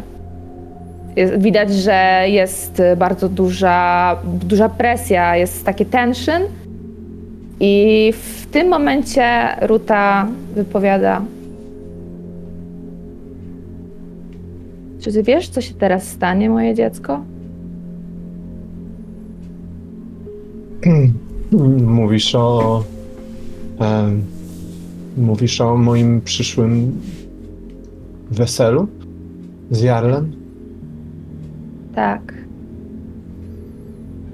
To bardzo niefortunne zdarzenie. Wiedz, moje drogie dziecko, że nie tak powinno być. I myślę, że nadszedł już czas, zwłaszcza w tym momencie, kiedy twój ojciec stracił już w ogóle widok tutaj, nie, nie jest zainteresowany tymi, którzy potrzebują jego pomocy jako władcy. Tutaj możemy dostrzec katastroficzne skutki wszystkich jego decyzji. A wszystko to zaczęło się z Twoją drogą matką, o której Chciałabym coś dodać do tej sceny. Kiedy pada Mhm. słowo matka, na ramieniu księżniczki siada motyl, paść królowej z takimi rozłożystymi skrzydłami. Nigdy ci o niej nie mówiłam ze względu na twojego ojca.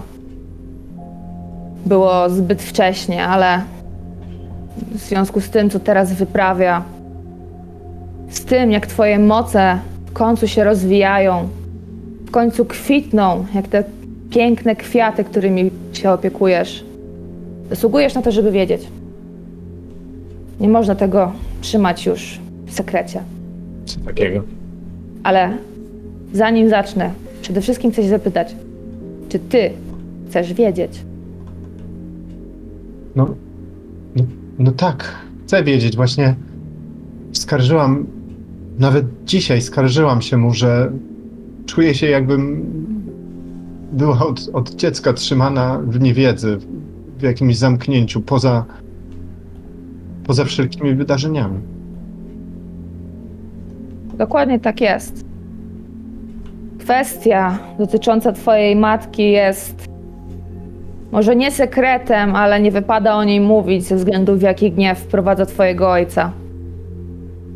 Nie wiem, co ci na, o niej mógł naopowiadać, co, co chciał ci skłamać, podejrzewam.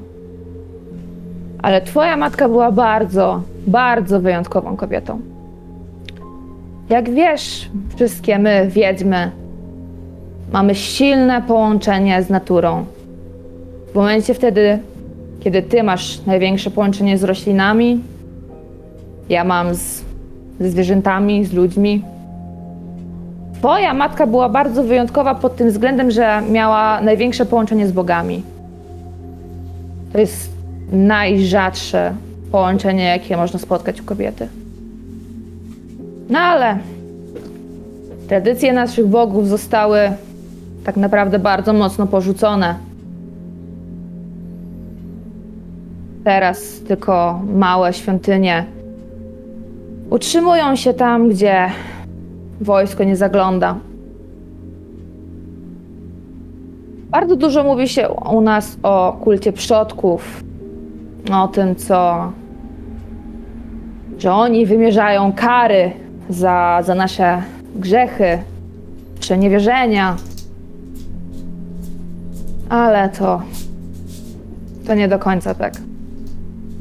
Jako y, przewodnik po wydarzeniach, tu bym się wtrącił, bo Mhm. uważam, że to jest piękny moment, kiedy mówisz o tym, że e, to jest już zapomniane, ale że ona miała tą, e, to połączenie z bogami bardzo mocne i bardzo podoba mi się tutaj i uważam, że świetnie mm, koresponduje wydarzenie, że bogowie zaczynają przez ciebie przemawiać i zsyłają na ciebie jakąś wizję, która, którą zaczynasz się dzielić, e, żądając, by postać zaprowadziła bezwzględną i natychmiastową sprawiedliwość. Okej, dobra, bardzo mi się to podoba. Postać tutaj rozumiem, e, no jak sądzę, no jakaś postać. Niekoniecznie to musi być księżniczka, chociaż widziałbym siebie w tej roli. Ja w takim razie w ogóle myślę, że ta, że ta wizja, którą otrzymasz, to może być wizja, kiedy król i jarl są razem w tym kurhanie, kiedy rozmawiają o przyszłości, e, kiedy widzisz, jak, czy słyszysz, czy przelatuje ci w ogóle przez głowę te słowa króla, który mówi o tym, że upiór będzie męczył tych, którzy zrobią krzywdę jego bliskim. Kiedy widzisz y, postać swojej siostry, y, która wygląda jednocześnie jak ty, jednocześnie jak, jak y, twoja siostrzenica i prawdopodobnie jak wiele innych kobiet, które są w tej linii i jak ta... I jak ta postać, czy ta upiorzyca, y, ten duch, on wymawia słowa tej przepowiedni, tej, którą ma Jerzyk, a której nie mam ja, więc jej nie zacytuję, ale ona dudni ci w głowie. Ty jesteś jej teraz w pełni świadoma y, i widzisz też taki gorzkawy, trochę taki butny uśmiech króla, który może to nie wierzy, a może już tak na to patrzy, że co będzie, to będzie. On się nie będzie tym przejmował. Okej, bardzo dobra. źle, że tak do tego podchodzi. Dobra, bardzo mi się to podoba. E, w takim razie ja to trochę widzę tak, że ta wizja jest też troszkę pourywana. To nie jest e, tak, że idzie Ruta i widzi wszystko tak, jak to było odgrywane, ale przede wszystkim widać, słychać tak naprawdę kluczowe frazy. E, właśnie te, te przepowiednie, którą, która dudniła w uszach króla. To o tym, jak opowiada, że robi to wszystko dla królestwa, że robi to, co trzeba, kiedy się właśnie nie zgadza z, z żoną. A, I kiedy te słowa wszystkie jakby trochę automatycznie wypadają też jakoś. Jakoś I w ogóle z ruty. myślę sobie, że te słowa wy, wy, wy, wypowiadają, jakby, wypowiadają się przez ciebie, nie? Tak, w tak, sensie, tak, tak, tak, że tak, tak. księżniczka to usłyszy. Ja pozwolę sobie jeszcze zacytować te słowa, żeby widzowie jeszcze raz usłyszeli z uprzejmości Jerzyka. Nim trzeci nów ozdobi niebo, nim trzecia pełnia noc rozświetli, król umrze. Takie prawo jego, pokój znów nastanie kwietny. Dokładnie I teraz tak. całe bagno tym dudni. Co, co, co, to jest? Bogowie przemówili dziecko. Ruta, ale To- Bogowie przemówili. Jeżeli słyszysz to ja, słyszę, słyszysz to ty i ja, słyszę. to znaczy, że bogowie pobłogosławili nas wiedzą o tym, co się stanie.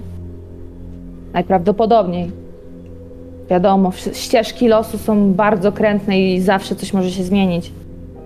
Ale w obecnym torze wydarzeń stanie się to, co usłyszałyśmy. Powiem ci, dziecko, zawsze byłaś dla mnie ważna nie tylko dlatego, że jestem Twoją mentorką, że masz swoją wspaniałą moc, swój dar od bogów, ale jest kolejna rzecz, o której powinnaś też wiedzieć.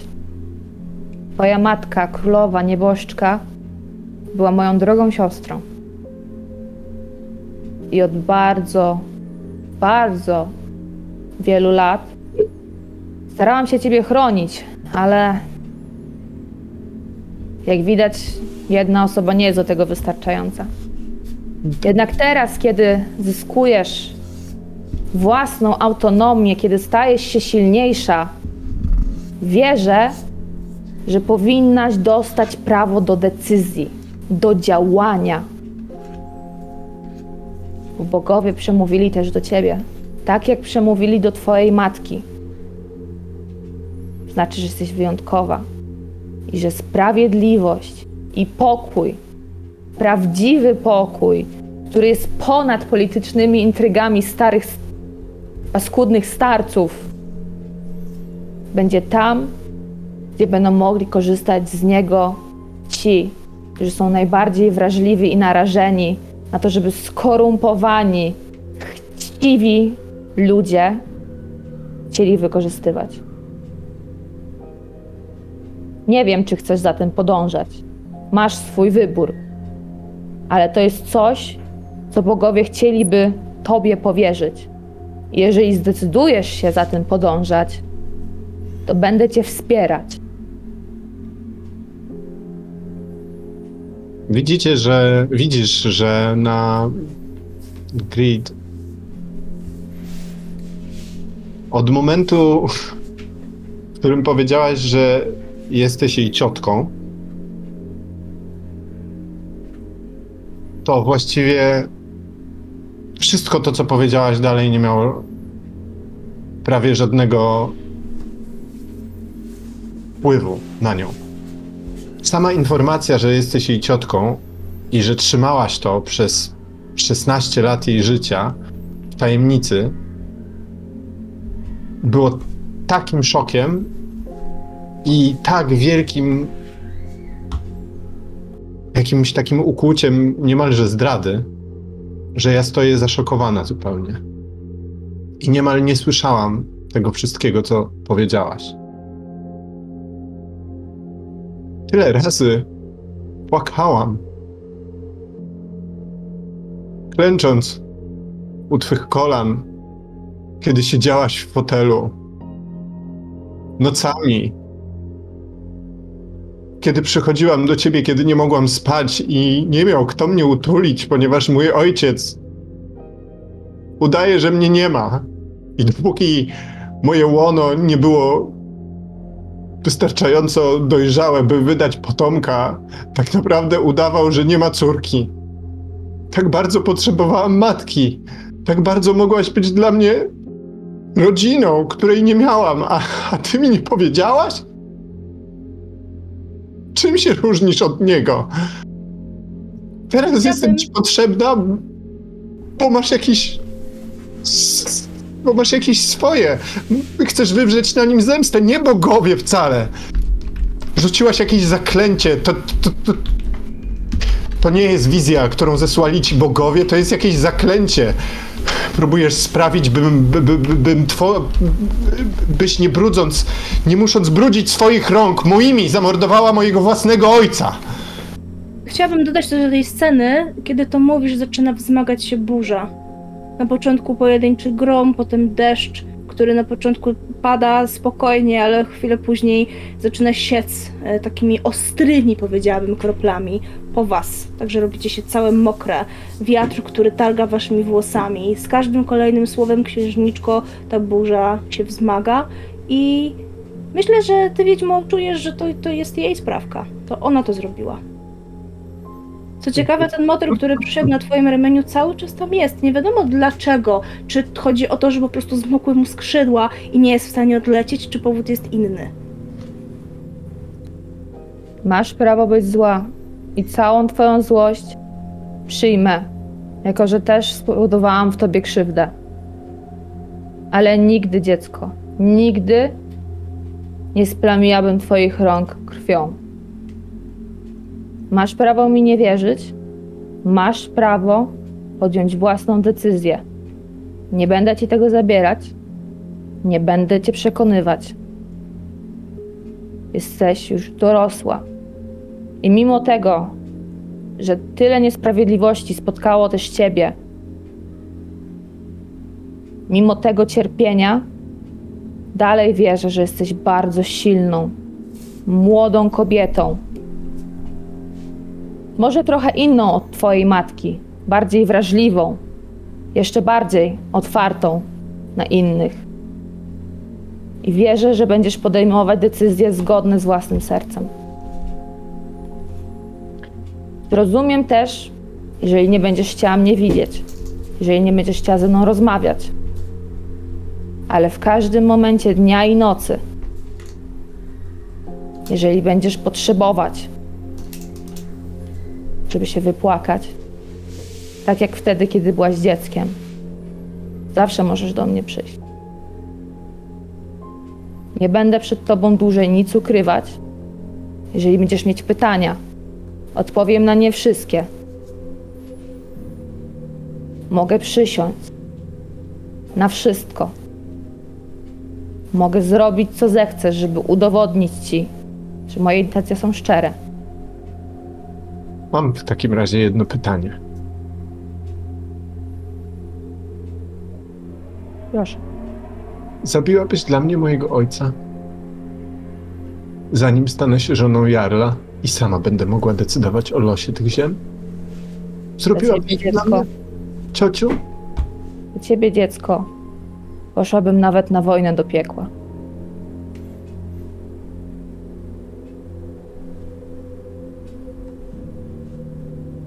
I myślę, że to może być ładne zakończenie tej sceny. Mhm. Piorun jeszcze pierdyknął, żeby podkreślić moc tych słów. Tak jakby przyszpilał pewne dokumenty do stołu. Będziemy mieli e, scenę księżniczki, a więc Jerzyku, e, twoja pora, e, twoja kolej, żeby wybrać lokację. E, e, Skała jesteś od eventów w tej lokacji, a Marysiu tematy księżniczkowatości. Mhm. Ja bym chciał zaproponować scenę e, w nocy. E, I być może, a nawet nie być może, tylko na pewno jest to noc przed ślubem, przed e, tym dniem, kiedy ja mam zostać wydana Jarlowi podczas e, wielkiej weselnej uczty. I to jest skrytka kochanków w której mam schadzkę z, z ry- rycerzem. Ojej, teraz ja będę w podwójnej roli. Dobrze. A jak ta skrytka kochanków A wygląda? która to jest właśnie? E, to jest jaskinia. I podobałoby mi się, żeby to była ta druga e, jaskinia. Jaskinia, która jest surową sypialnią pełną przemoczonej słomy i mgły z pobliskiego wodospadu, którego grzmoty zagłuszają jęki rozkoszy kochanków. E, I ja bym chciał coś dodać do tego. E, Mhm. że ta jaskinia jest położona w lesie, e, bo jest przy zamczysku. E, zamek z reguły stoi na jakichś skałach, prawda? To jest taki trochę pofałdowany, trochę skalisty teren i właśnie w, w tym lesie, który jest na wzgórzu nieopodal zamku, e, znajduje się taka jaskinia, e, która w ogóle jest y, ukryta po części wodospadem, który spływa tam, e, z, tworzonym przez strumień płynący później koło naszego zamku, tworzącym część fosy e, zamku Mhm. naszego króla. Mm. To rozumiem, że jeżeli jest spotkanie księżniczki z rycerzem, to być może również jest jakaś trzecia postać, to taka moja propozycja. Postać śledził do tego miejsca ktoś, kto jej pożąda. Mm.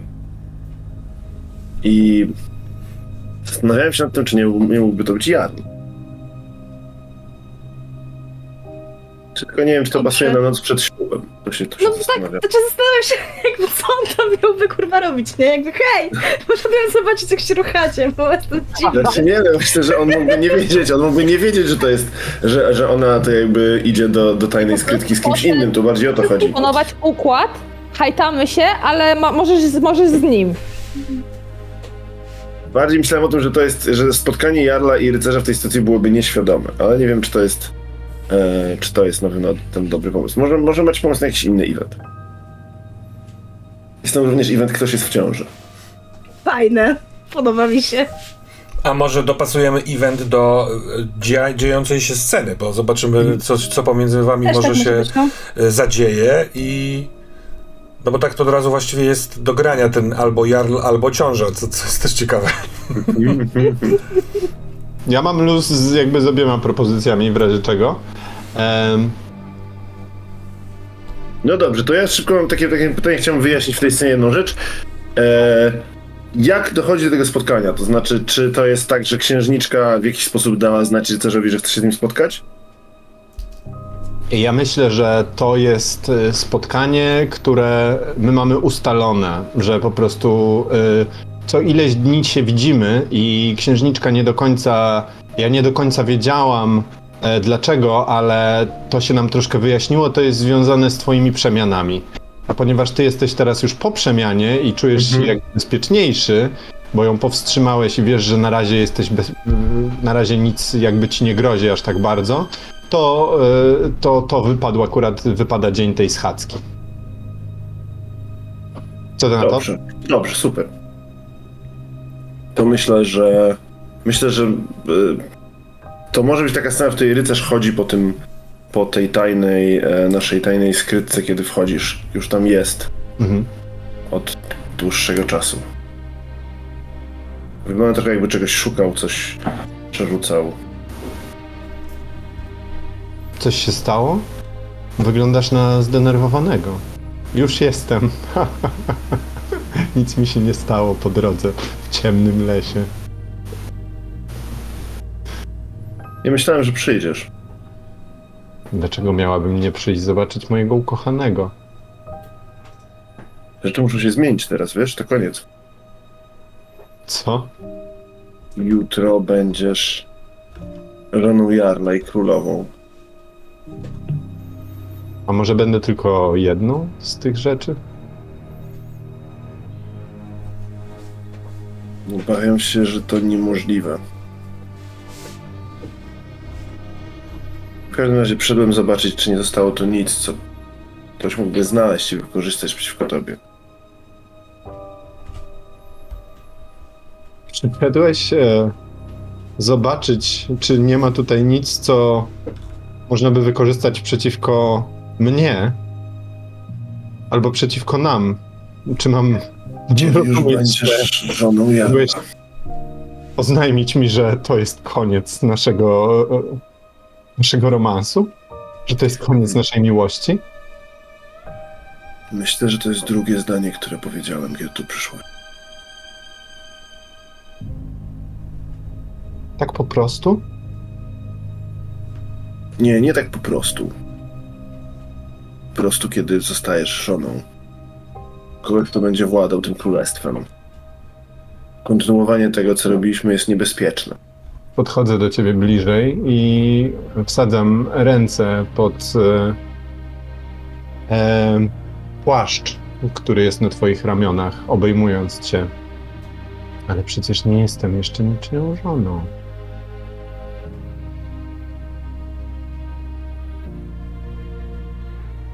Jeżeli jesteś tak lojalny wobec Jarla, to przecież nie łamiesz jeszcze żadnej przysięgi wierności. Ani ja. Nie chodzi o lojalność, to jest odsunięcie. Chodzi o to, żeby nie musiał umierać albo trafiać do lochów. Coś jeszcze. Y, Żeby ktoś nie musiał umierać albo trafiać do lochu. Jest tylko jedna osoba. Jest tylko jedna osoba całym tym królestwie, która zasłużyła na śmierć. To jest mój ojciec.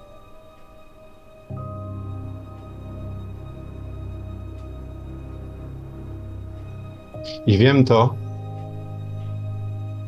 że moja ciotka zabije go dla mnie. Dzisiaj. Dzisiaj w nocy, zanim. Zanim stanę się żoną Jarla. I myślisz, ja że to, się jedyną i prawowitą królową tych ziem, rozumiesz? myślisz, że to No, oznacza, że nie będziesz musiała. Nie będziesz musiała za niego wyjść. No tak. Odprawię go z moich ziem. Każę mu wyjeżdżać. Niech się zbiera ze swoim orszakiem, ze swoimi prezentami. Śmiechu wartymi. Ja już znalazłam miłość. Wiesz, dlaczego twój ojciec Nalewam sobie wina. Co z tego, Niosłam. tego sojuszu? Dlaczego? Dlatego, bo się boi. A z jakich innych powodów? Bo się boi Jarla i i jego wojska i jego ludzi. A ty się nie boisz. Nie boję się. Nie Bo boję byłaś więcej razy na wojnie niż twój ojciec i doskonale rozumiesz, że ile wiesz lepiej od niego, że nie ma się czego bać. Nie byłam nigdy na wojnie. Oczywiście, że nie. Przecież to wasza sprawa. Ale Więc mi nie odrzucaj Jarla, jeżeli nie jesteś gotowa odrzucić pokoju. I jeżeli naprawdę chcesz być królową.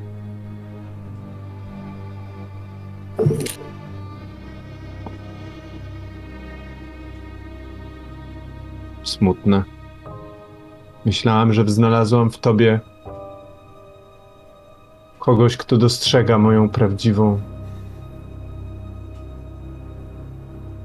moją prawdziwą, niewypowiedzianą siłę. Mówiłeś tak na początku. Mówiłeś tak na początku, że zawładnęłam tobą że zawładnęłam twoimi myślami, moim sercem, ale rozumiem, że to były tylko czcze słowa, żeby zaciągnąć mnie tutaj na siano.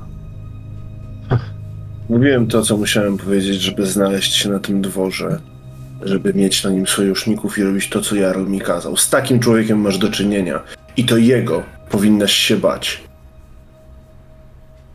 A ja nie powinienem ci tego mówić. Więc to jest mój ostatni prezent dla ciebie za to wszystko, co razem przeszliśmy. Rozum- Nie traktuj go lekce. Rozumiem. To jest prezent, który dostaję od ciebie. Oprócz jeszcze tego jednego prezentu, który dostałam. Znów przysuwam się do ciebie i znów chwytam cię, ale tym razem mocniej, niemalże przewracając nas na siano. Możesz być ojcem przyszłego króla tych ziem. Możesz rządzić u mojego boku. Jeżeli tak się boisz Jarla, to zabij Jarla. Mogę ci w tym pomóc. Jarl trzyma moje dziecko i moją żonę w niewoli.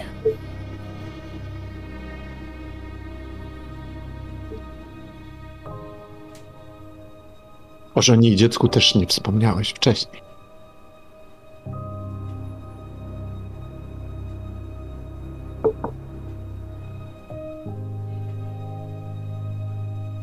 Ale jestem głupia. Chciałbym zaproponować mm, rzut kośćmi, Mhm. które określiłyby, które określiłby, jak księżniczce udaje się skontrolować magię, która została wzburzona przez ten moment. Na zasadzie, czyli, czyli jeżeli będzie wynik tak, to jest yy, księżniczka jest w kontroli tego, co się z nią dzieje. a Jeśli nie, to mm, ciekawe, jak to się zobrazuje. Mhm. Jerzyku, kto rzuca i interpretuje? E, niech rzuci moja ciotka, bo ona również włada magią, tak jak ja, i czuję, że to będzie dobry rzut z jej strony. No dobra. U, u, u. Mamy yy, szóstkę, niestety. Ale jest to, już Państwu mówię, nie, ale. Postaci się nie udaje, ale inna pozytywna rzecz niezwiązana z testem się wydarza. Mm. Więc e, no, księżniczce nie udaje się opanować tych mocy, ale to nie są mocy destrukcji. Przynajmniej większości przypadków, jednak serce księżniczki, mimo tego, że jest to dalej pełne nadziei. A, I myślę, że to w jaki sposób się to przedstawia,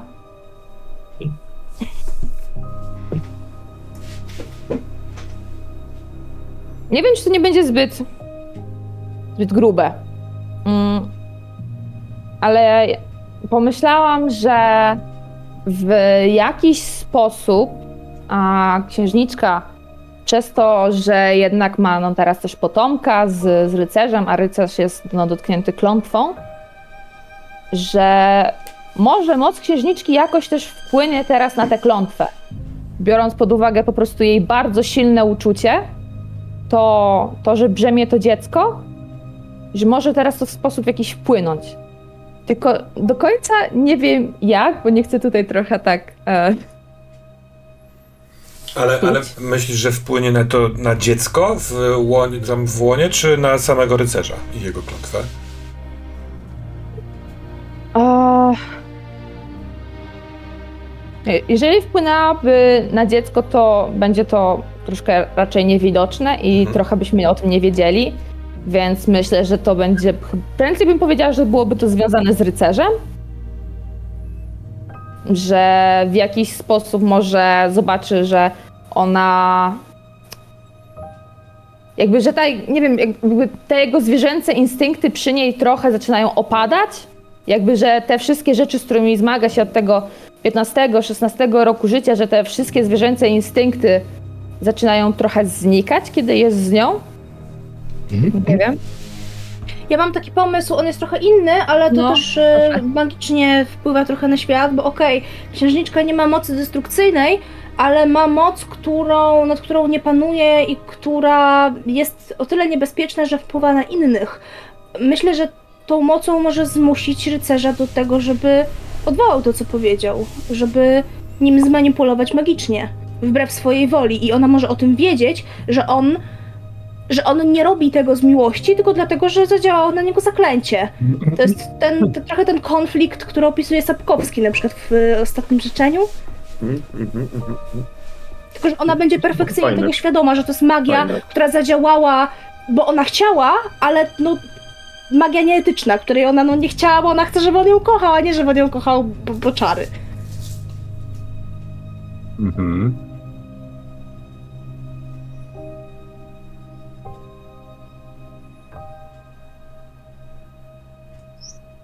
Ja na pewno wiem, jak księżniczka na to zareagowała wszystko i postaram się wziąć z waszych obu rzeczy y, coś tutaj do, do tej sceny.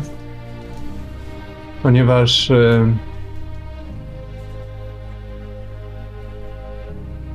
dowiedziawszy się o tym, jak, jak bardzo jestem wykorzystana w całej tej sytuacji i w sumie jak bardzo rycerz miał ją sobie za nic, z jaskini, z sufitu jaskini zaczynają przebijać się bardzo szybko rosnące korzenie, które pochwytują i podnoszą do góry rycerza, owijając się wokół jego szyi, tak że on już zaczyna harczeć i dusić się. A więc tym tylko dla ciebie byłam, tak? Zabawką, sposobem na umilenie sobie czasu. Kiedy wypełniałeś zadanie dla twojego jednego, jedynego pana, tak? Tylko po raz kolejny byłam tylko i wyłącznie narzędziem, które miało dostarczać informacji. Już rozumiem, wszystko rozumiem. Drogą do uratowania moich bliskich. Na rozkaz tego, którego jestem niewolnikiem. I to są te słowa, które. że jednak bliscy, że kochana osoba, córka. I tak jak księżniczka opada na kolana w tej mokrej jaskini na słomę, tak i odpuszczają te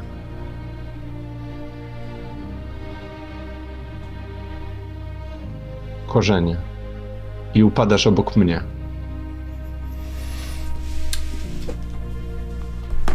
Ja bym chciał zaproponować, jeszcze z, zamieszać, bo y, trochę na zasadzie tej frazy y, y, może zróbmy to inaczej.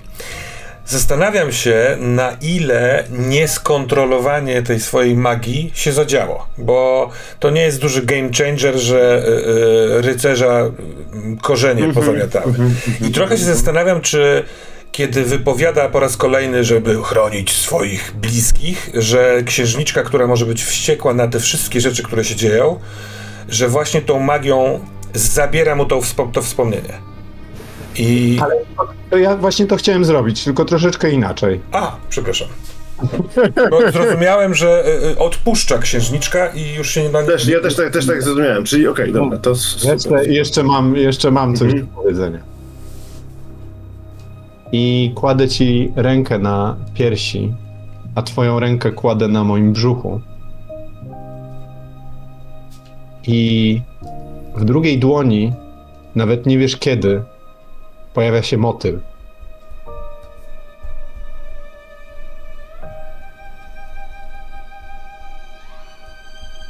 Moja matka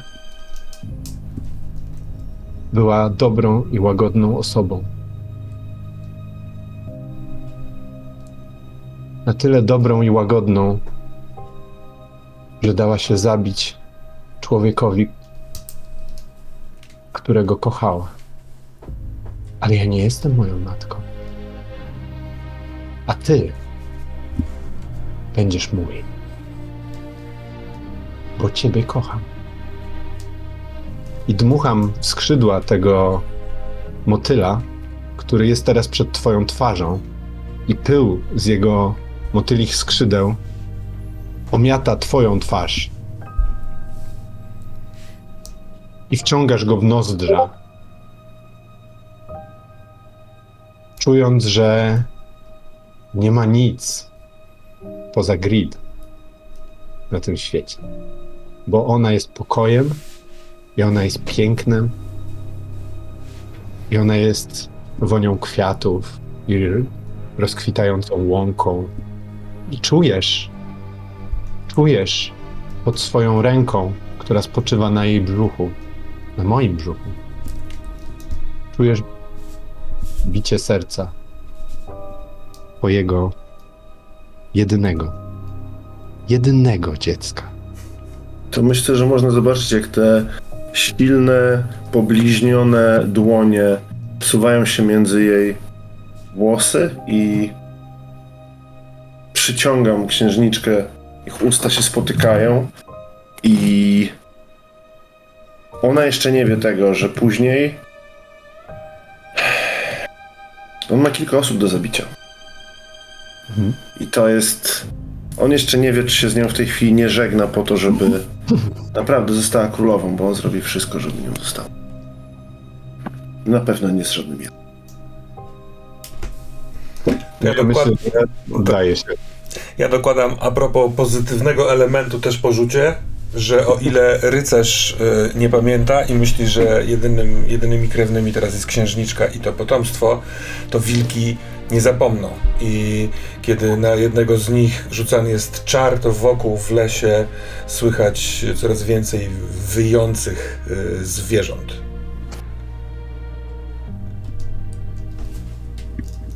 Podoba mi się to Ale czekaj, to jest pozytywny element, dlatego że teraz wilki jakby są.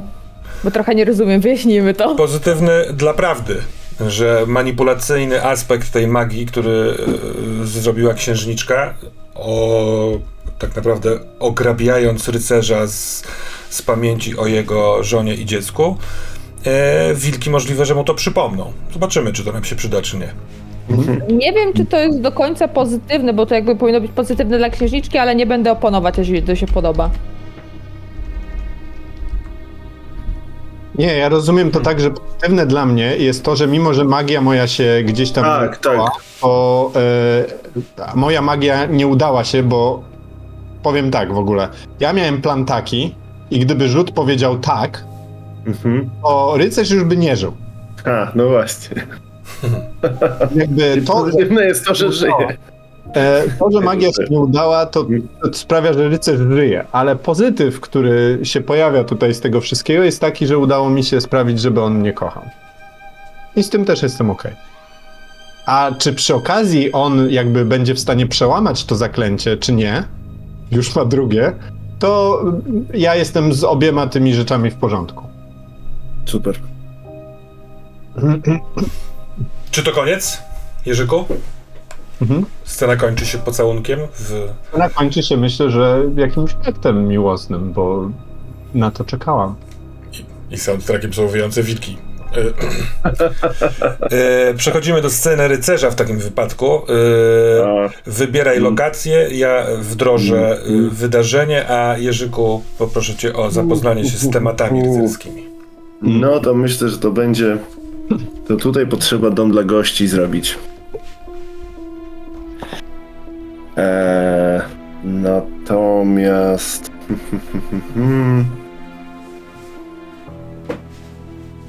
Doraźna potrzeba postaci może się tutaj ziścić, ale za straszliwą cenę posunię mi jako, jako wydarzenie, ponieważ zarysuję wam scenę, jak sobie wyobrażam, powiedzcie mi, czy to nie jest za grube i nie idzie za daleko, ale wyobrażam sobie moment, w którym widzimy wychodzącego przed tym domem z lasu e, rycerza.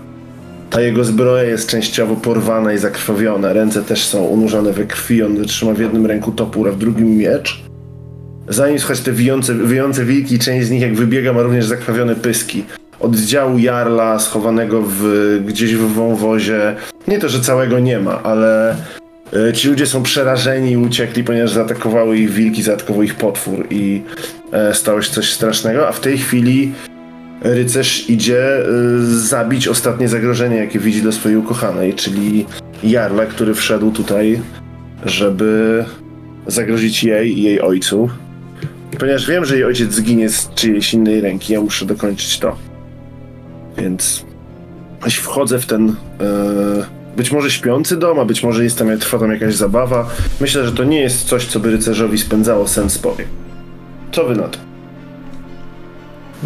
Git. Ja mogę jedną rzecz zaproponować. E, bo ogólnie e, rycerz wie, że e, króla ma zabić wiedźma. Tak. Ale wiedźma bardzo chce, żeby e, jej siostrzenica została królową. Mhm. Więc ewentualnie, jeżeli chodzi o pomóc w ukrywaniu morderstwa Jarla, Co jest? to e, jak coś tu wiesz, hit me.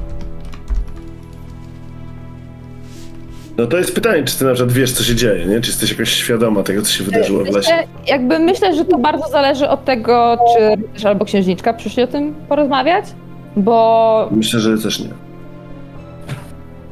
więc to jakby to tylko od tego zależy. Ale może księżniczka chciała się... Nie, nie, wiem, czy chciała się y, z, z, zwierzyć.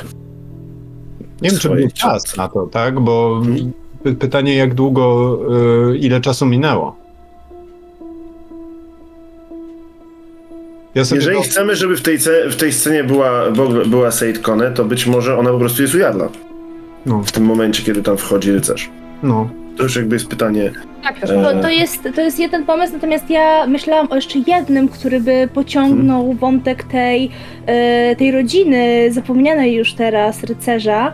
E, I trochę mi się nie składa, żeby, żeby była tam wiedźma w tym momencie, bo wyobrażam sobie taki, takie rozwiązanie, w którym rycerz wchodzi do Jarla, a Jarl rozmawia z jego dzieckiem.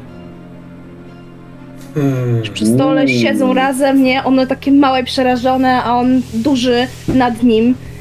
Rozmawia jak z normalnym człowiekiem, nie? Ale ta scena jest w chuj groźna. Więc może to jest ciekawe? Nie wiem, co jest ciekawsze w sumie, co byście woleli. Czyli widzimy scenę, w której stoi Jarl rozmawiający z małym dzieckiem i w drzwiach staje zakrwawiony, Tak. zakrwawiony rycerz. Tak. I love it. Mhm, mhm, mhm.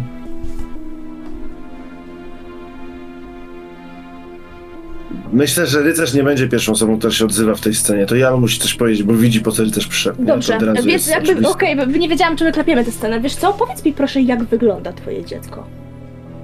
Myślę, że jest. Mm, rycerz jest dosyć młody, więc to też będzie pewnie moje 4-5-letnie dziecko. A... Ciemne włosy, tak samo, dosyć szczupłe, e, taki szczupły i tytkowaty, jak na swój wiek oczywiście. Sobie wyobrażam, chłopiec.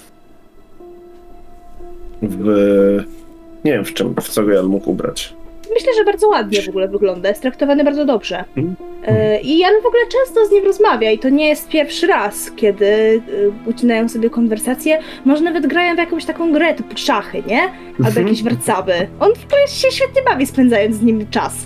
I pierwszą osobą, która się odzywa, kiedy jest scena, tych trzech, y, dwóch mężczyzn i jednego przys- przyszłego mężczyzny, to jest właśnie ten chłopiec właśnie, który patrzy na ciebie i mówi Tato?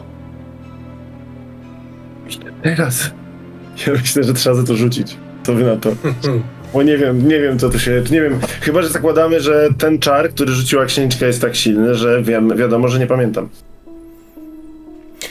Co uważacie? Może kość fajnie to załatwi. Czyli No jakby... to teraz ustalmy przed rzutem, Tak, za co tak. rzucamy. Czy rzucamy za to, czy księżniczce się powiodło. To znowu, czy jest to rzut z punktu widzenia księżniczki, jak dobrze powiódł jej się czar, czy to jest to punkt z punktu widzenia rycerza, czy on jest w stanie przypomnieć sobie, kim. No myślę, że z, z punktu jest? widzenia rycerza, bo, bo, Bo to jest ta moja scena. no nie? Dobra. Więc tak Ale to- oznacza, że przypominasz sobie e, o swoim dziecku. Jasne, no to poproszę, żeby.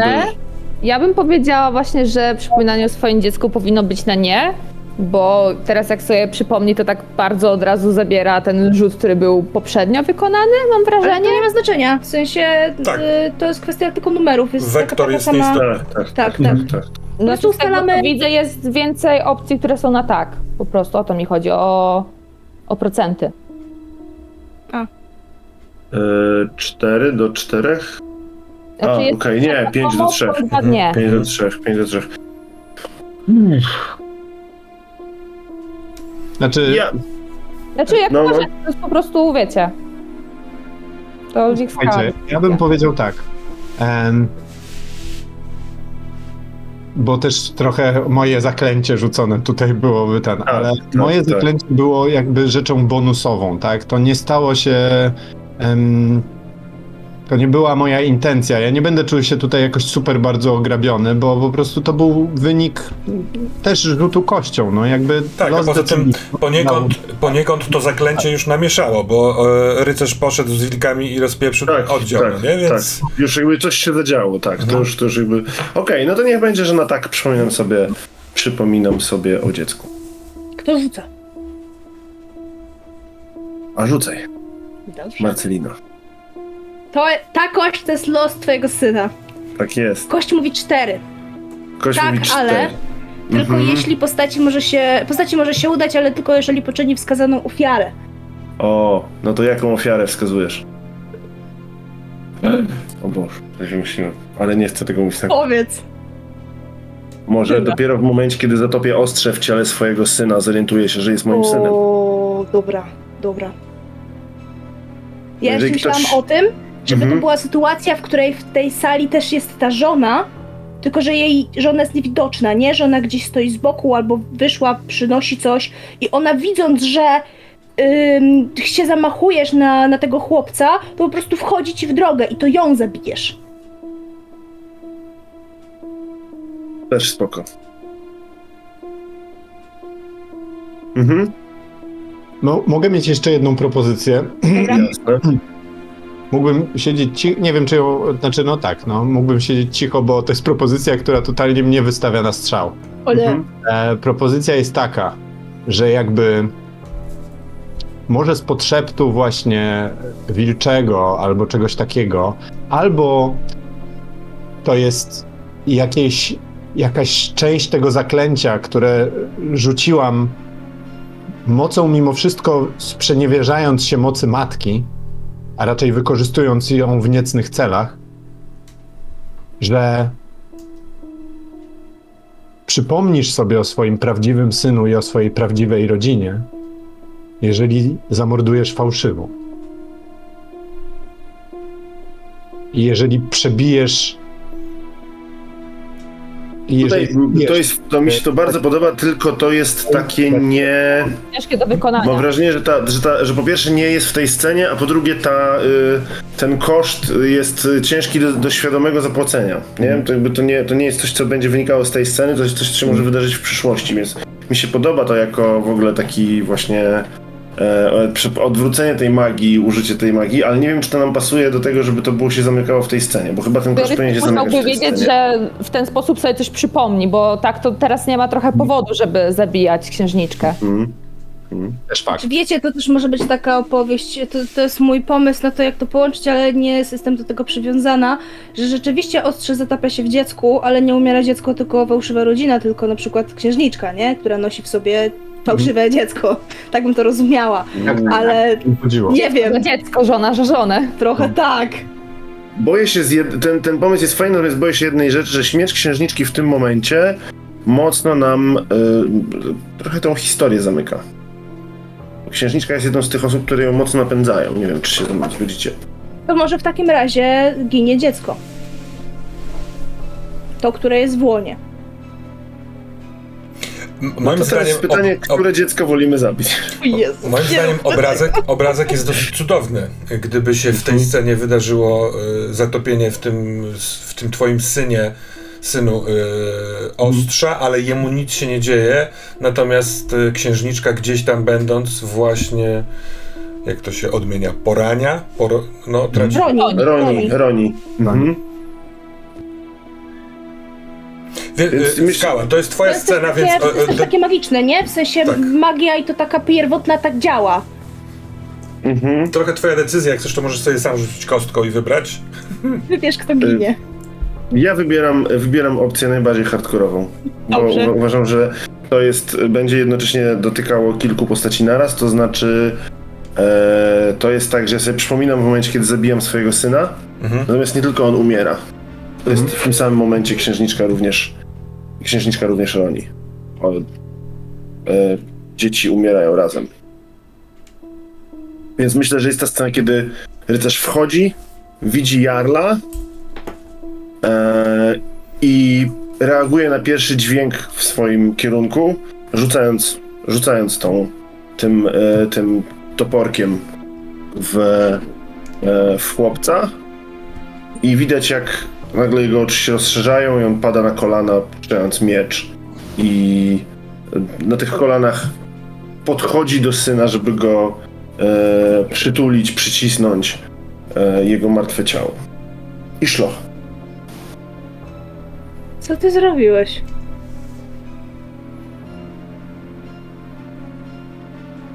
Co ty zrobiłeś?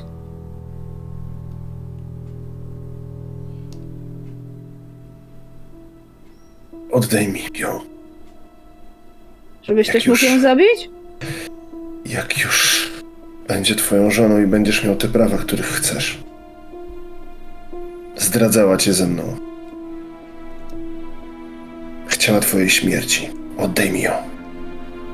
I właśnie dlatego przyszedłeś tu zabić swojego syna? Przyszedłem zabić ciebie, byłem pod wpływem czaru. Kto go na ciebie rzucił? No myślę, że do sali wchodzą wilki i zaczynają mnie lizać po twarzy.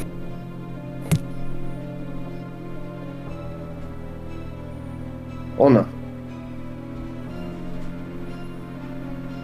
Grid.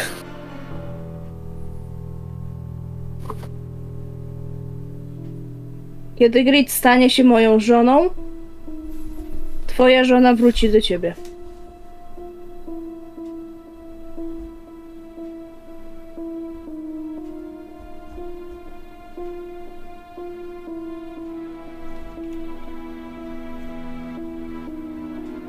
Ja myślę, że rycerz już więcej nic nie mówi.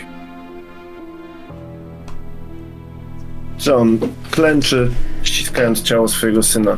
Są te wilki, które może chłepczą krew, może liżą go po twarzy i po rękach, żeby w jakiś sposób dać mu. E, dać mu znać, że są z nim.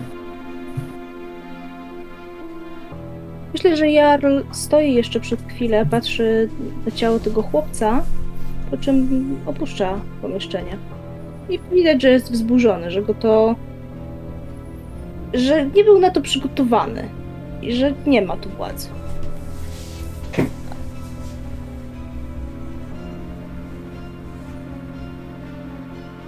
Koniec. Mhm.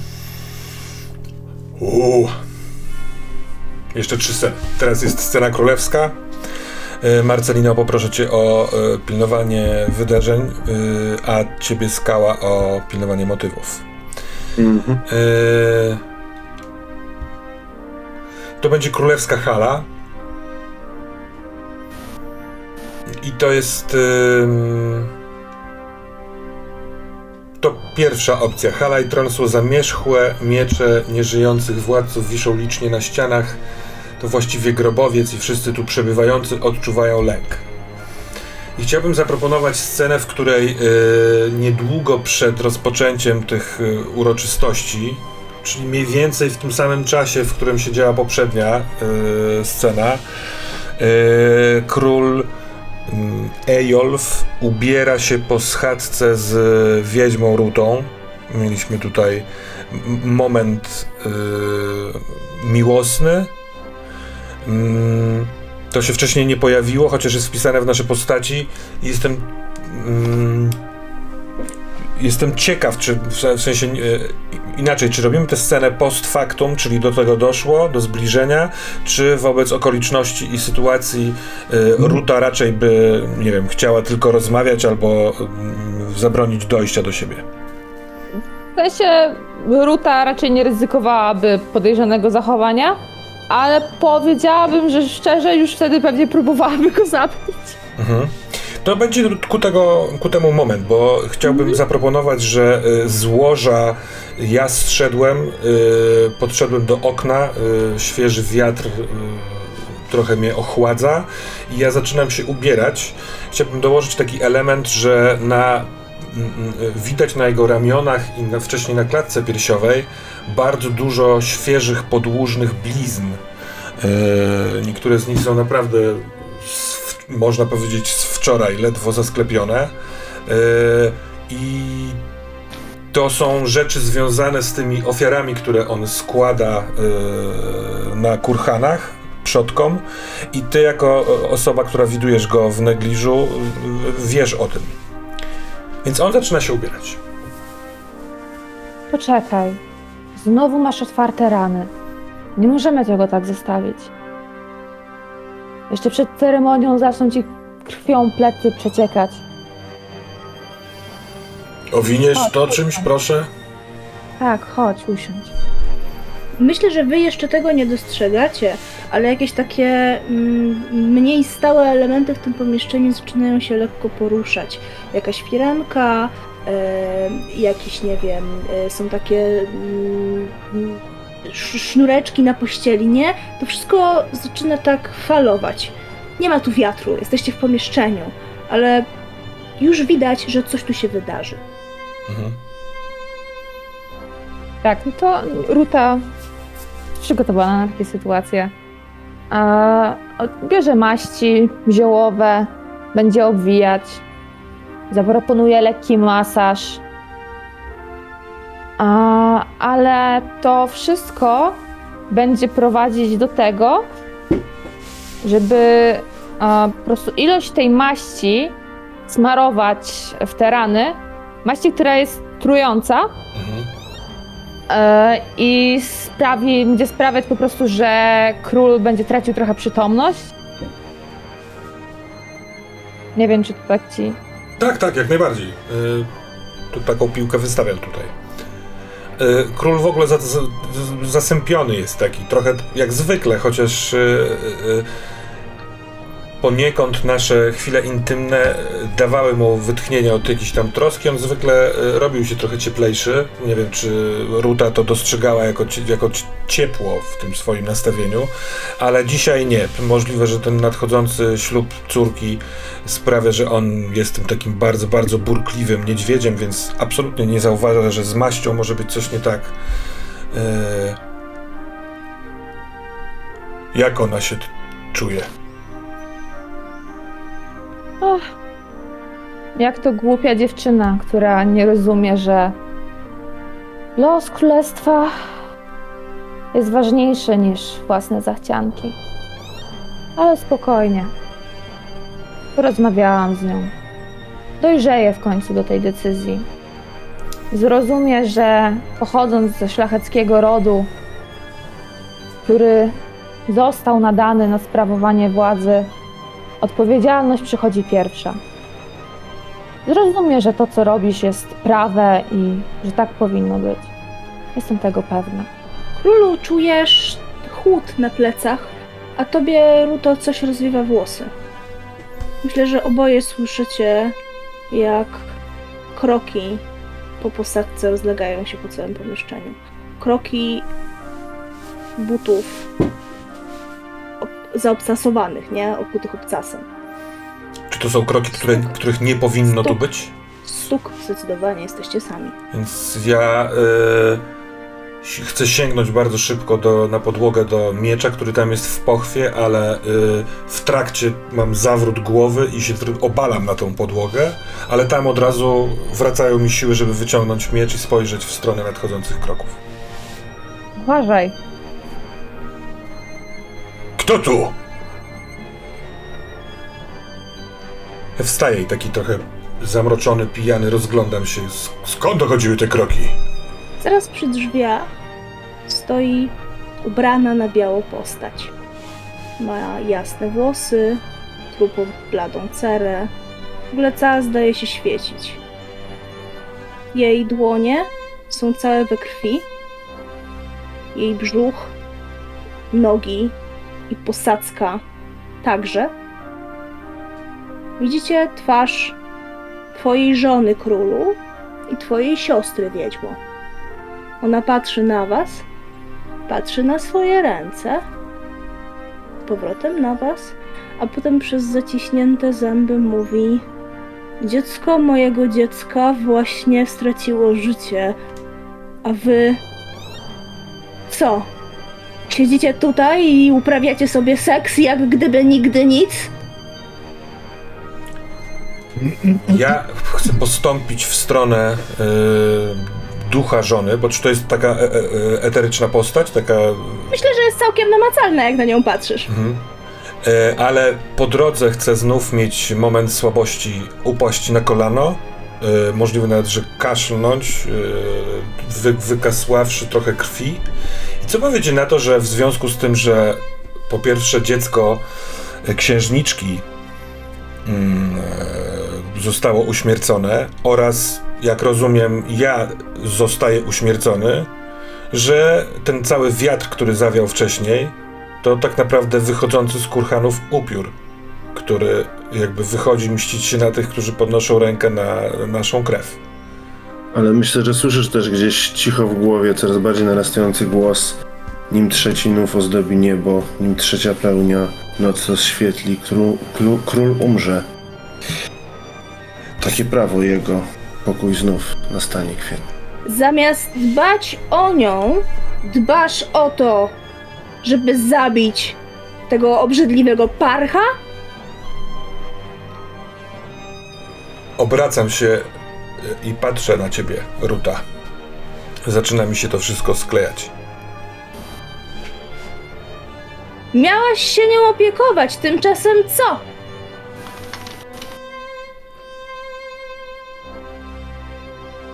Odpowiedz mi, jak cię pytam. Śmiesz mnie teraz oceniać? Naprawdę? W momencie, kiedy zajmowałam się nią całe życie? I teraz przychodzę tutaj. Zresztą, najpierw biorę butelkę, teraz Ruta przerywa, bierze butelkę i będzie chciała ją rozbić na głowie króla, żeby y, pomóc mu stracić przytomność. Tak, bo ja zawsze zrozumiałam, że ta maść, ona nie była zabijająca, tylko ona miała cię królu Nie, tak, tak, tak. tak. halucynować, nie? W sensie ty nie miałeś umrzeć od maści, tylko miałeś być łatwiejszy. Nie, od, od maści to on miał, wiesz, tak, no? A nie, to ja zrozumiałem, że o- finalnie miała mnie ona zabić, czy niekoniecznie. E, nie, na to był, przysz, przyjdzie czas później. No dobra, to ten ku, upiór z kurhanu rozumiem, że jest trochę bezsensowny, przynajmniej z mojego. z- Ja nie, ja nie jestem powodem, tylko powodem jest ewentualnie dziecko księżniczki. Mhm. To może być fajne. Mhm. Mhm. I żona jest upiorem. Ja e, próbując wstawać, ale niespecjalnie mi się udaje. E, jedyne co, to mam stabilną sytua- pozycję, kiedy jestem na jednym kolanie. E, za plecami mam biorę tego ducha żony, trzymam miecz w ręku przed tobą, y, Ruto, bo widzę, co się dzieje i cedzę słabo. Jesteście takie same, obie. Takie same. Ja Pochodzimy z jednej krwi. Nie z moich przodków pochodzicie. Tak ona plwała w nasze krew, w naszą krew, tak i ty. I otaczacie to pięknymi słówkami. No, zbliż się. Zobaczmy, ile jeszcze Twoi wezmę. przodkowie nie zniszczyli naszego rodu, nie byłoby tego wszystkiego. I teraz będziesz konał. A ty razem ze mną. I jednak próbuję wstać i podejść i przebić mieczem Rutę. To jest świetny moment na rzut, moim zdaniem. Aha. E, to poproszę ciebie, Ruta, ma w sensie Marysiu, żebyś rzuciła i O. zinterpretowała.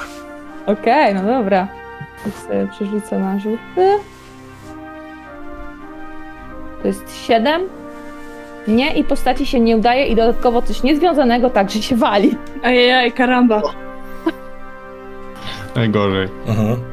No to cóż, niestety król jest e, jednak w zbyt złym stanie, żeby e, zabić Rutę. E, no i niestety, jeśli. No, no wali mu się świat trochę, więc zastanawiam się nad tym, czy a to nie byłby może dobry moment na ewentualną interwencję też Jarla, biorąc pod uwagę fakt, że no, próbował być zabity, ale nie wiem, jak się tym, z tym czuje Marcelina. A ewentualnie możemy dalej pójść z tym, że e, żona po prostu zamienia się w tego upiora, o którym opowiadał wcześniej król. Nie, to jest fajne. Ja bym chciała, żeby to był moment, kiedy jak, jak Jarl się dowiaduje, że ma być, ym, że miał być zabity i fajnie, że mu rycerz obiecał, że ślub będzie i tak dalej, e, ale on myślę, że wybrał się do zamku, żeby uprowadzić księżniczkę i doprowadzić ją do ołtarza przy sobie jednak mimo wszystko. Pytanie, jak to wpływa na ten, tę sytuację, która jest tutaj, nie? W sensie dla mnie to jest fajne, myślę, że to jest całkiem sensowne, natomiast czy to, czy ten rzut Ja mam, mam to taką sprawia myśl. Za, coś innego? za chwilkę jest scena Jarla i nie wiem, czy ta rzecz, o której mówisz, nie jest Masz e, rację. wydarzeniem To jest jarlowym. jarlowskie, to A jest jarlowskie, tu dobra. y, trochę bym powalczył o ten spotlight w takim sensie, że y, słabnę, więc nie udaje mi się przebić wiedźmy. Może nawet dostaję tą butelką w łeb. Y, nie wiem, czy to nie jest dobry moment, żeby już go w ogóle uśmiercić, bo na przykład wyobrażam sobie, że gdyby on wypadł z okna tej hali, po tym jak dostaje w łeb i się zachwiał, to może spaść w, na, na ten ogród. I jeśli w wierszu jest, że pokój nastanie kwietny, to możliwe, że ta moja krew y, zasila ten ogród, który możliwe, że dzięki temu się w dziwny sposób odrodzi. A o dodatkowo bardzo mi się podoba, jeśli rzut mówi, że coś niezwiązanego też się wali, żeby ten upiór zaczął robić tutaj jakąś jatkę. Właśnie miałem powiedzieć, że ciekaw jestem, jak y, upiór reaguje na to, że jednak król chciał zabić jej siostrę, ale z drugiej strony też ona zabiła męża, a ja to powiedziałem i to było w fikcji, że, em, że ona go kochała do końca. Bo to powiedziała księżniczka, że moja matka była tak dobra, że dała się zabić człowiekowi, którego kochała. To też nie do końca musiała być prawda, no bo też No nie, ja wiem, bo to ja powiedziałem. Więc e, to prawda. Y, A, a Marysiu, dla ciebie jest okej, że jak ja się... co, to ja zastanawiam się może, bo, bo to jest tak, że nie i coś dodatkowego się wali, może w takim razie upiorzyca, y, żona, ponieważ kochała męża do końca, atakuje swoją siostrę w takim razie. To, to, to, trochę to, nie wiem, czy to ma sens, biorąc pod uwagę fakt, że trochę mu groziła wcześniej. Mi też się wydaje, że ta miłość do końca żony to jest możliwe, że raczej urojenie księżniczki. Patrząc jak obie siostry, a zresztą młoda księżniczka też, tutaj jest dosyć dużo manipulowania i takiego, ja to tak przynajmniej czytam. Y, Więc nie wiem, czy uderzać w y, rutę upiorem. Gdybym się miał jeszcze czepiać rozwiązania, no to król próbował zabić Rutę. Wynik jest nie i jeszcze mu się coś nie udaje, więc tutaj Aha. atak na Rutę był bardziej nie, Okej. ale udało, tak. coś innego się dzieje, nie? Więc Ale to nie jest ten, ta siódemka, czyli dodatkowo coś niezwiązanego także się wali? No właśnie, coś zupełnie niezwiązanego musi się z tym zajść, nie? Bo tutaj jakby twoim celem było zabicie Ruty, więc y, myślę, że to trzeba jakoś y, gdzie indziej zajść. Więc mi się podoba to, jak, że ty byś spadł na te kwiaty, to jest moim zdaniem To jest fajne. piękny obrazek, no. No dobra, to on spada e, po tym, albo po ciosie, albo przez zachwianie e, po maści. To cóż niezwiązanego się też wali?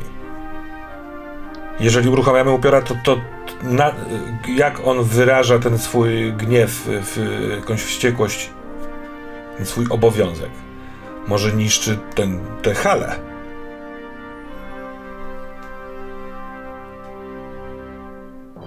A może Że ata- zamek zaczyna się walić. tak, a może leci atakować e, rycerza, który e, wpychając miecz tak naprawdę przyczynił się do śmierci mm, potomkini księżniczki.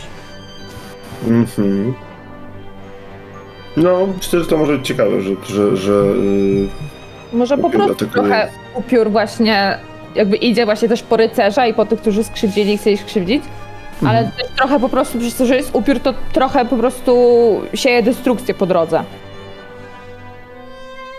Ale myślę to, że, to, że to biorąc pod uwagę, że tematem y, króla są przodkowie, to to, żeby ci przodkowie w tej chwili właśnie w formie upiora próbowali e, zniszczyć wszystko, co tam jest dookoła, bo to wszystko, co mogło właśnie zagrozić rodowi, czyli właśnie tutaj zaatakować rycerza, który jest tam, gdzie jest Jarl i tak dalej, oni trochę niszczą szansę na pokój, który miał być z tym, z tym ślubem, więc myślę, że to może być, to może być ciekawe.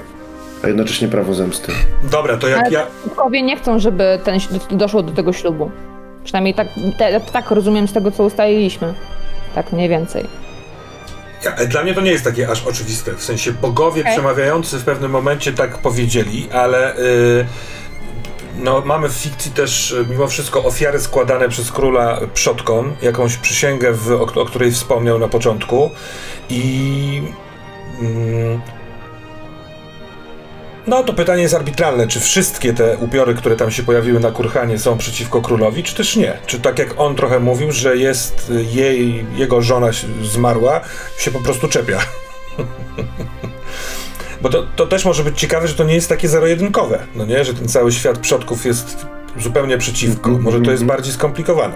Może też być trochę tak, że królowa reprezentuje bardziej ten świat bogów, a nie świat przodków.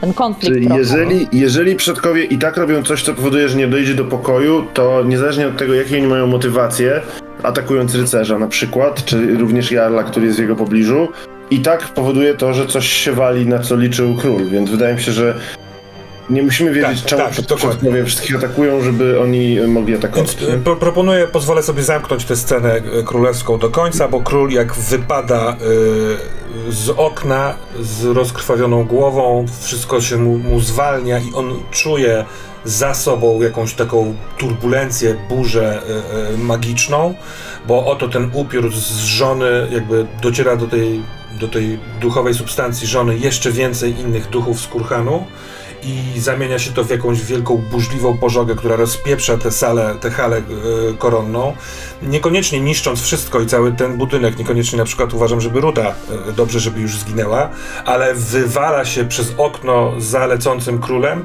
i kieruje się jak taki tornado e, duchowe w stronę tego domu gości. I kończymy scenę plaskiem króla na ogród. Może się Co powiecie, żeby to było bardzo mityczne i symboliczne i kiedy król plaszcze o, o ogród, to nie plaszcze jego ciało, tylko to się rozwiewa w taki pęk motyli? Super. Taką wiecie, chmarę, która albo ciemnie, bo jest, Ciem, jest tak. noc i ona tak się rozfruwa po prostu po tym ogrodzie. W sensie, przepraszam, bo nie zrozumiałem, ciało króla? Ciało Tak. króla. Ojej, jeszcze ciało mi zabrali, ja pierdolę. Wszystko, nic ci nie zostało. Nie będzie pochówku. Po prostu nie ma po tobie śladów. E, dobra, dobra, dobra, super. Ja muszę mieć jakiegoś zwierzaka totemicznego, kurczę. I teraz Jarlu. Dobra, to teraz Teraz ja. przechodzimy do sceny y, Jarla i Marysiu y, odpowiadasz za wydarzenie, a ja za temat. Dobrze. Jaka Ja się lokacja? zastanawiam, co to może być za lokacja. W sensie, no, powinna to być lokacja, w której jest teraz księżniczka. Czy jest to. Nie wiem co, nie? W sensie, może ogrody królowej, I guess, to w sumie by się fajnie zamknęło, że on ją tam znajdzie, y, próbując do niej się pofatygować, że tak powiem eufemistycznie. Może tak? Może niech to będą ogrody? Dobra. Siedzę w ogrodzie i myślę, że y, ktoś jest jeszcze zanim mój ojciec wypadł przez okno, czy już po tym, jak mój To ojciec... mogą być, wiesz, to może być scena, w której się, to się to wydarzy też, To nie? się wszystko wydarzy w Tak. bardzo podobnym czasie. No, tak, tak, tak. Tylko jeszcze pamiętajmy o poronieniu, że to jest coś, co się Wydarzyło. wydarzy lub wydarzyło. Tak, Ja, ja się do tego nie? odniosę, ja się do tego Mhm, odniosę. mhm, Na mhm. wszystko będzie czas. Więc myślę w takim razie, że nie wiem gdzie zostaje ci Jar, ale widzisz jak wbiega do tego ogrodu zziajany. Yy, nie z mieczem w ręku, ale z ręką na głowicy tego miecza, yy, ewidentnie szukając. I kiedy, kiedy dostrzega, że jesteś tutaj, no to jakby widzisz, że znalazł to, czego szukał i kieruje się w twoją stronę. E, W tym ogrodzie jest taka altana, która jest już stara i e, prawie, prawie że za, zawala się. Ona zamyka niejako e, ten ogród od strony dziedzińca. I tam właśnie w podcieniu butwiejącego dachu widzisz księżniczkę Jarlu, która jest w białej sukni e, siedząca, tak że wi- wi- widzisz tylko jej mm, górną część ciała. Piękny warkocz, gruby warkocz blond włosów y, spływa e, na, przez jej prawe ramię, na pierś. I słysząc kroki, odwraca w twoją stronę głowę przeszywająco patrzy na ciebie swoimi takimi bardzo żółto, żółto-migdałowymi oczami bursztynowymi. I wstaje. I widzisz, że jest już w sukni, białej sukni, której miała e, odbyć wesele. I cała suknia jest zakrwawiona. E, od pasa w dół, trochę podobnie jak jej matka upiór w wizji król. Myślę, że yy, Witaj, Alf miał powiedzieć zupełnie coś innego, ale to zbiło go z tropu. I przypada do ciebie, będąc zaniepokojonym, i widzisz to w jego oczach. W ogóle jest y, zaniepokojony, może nawet przestraszony o ciebie. Co się stało? Pyta. Potrzebujesz pomocy? Nie. To znaczy, To znaczy tak, wstawaj, chodź, pomogę ci, pomogę ci iść, Nie, znajdziemy nie, kogoś nie. zaraz lekarza. nie, nie, nie, nic mi nie jest. To znaczy, straciłam dziecko, ale. A, ale, ale, ale. Czuję się dobrze. To dziecko, które jest wynikiem twojego romansu z rycerzem. Więc powiedział ci. Przed chwilą zabił swojego syna. Bo rzuciłaś na niego zaklęcie.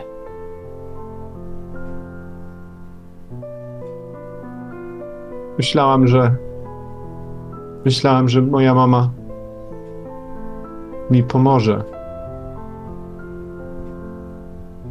Że napełni mnie mocą wystarczająco mocno.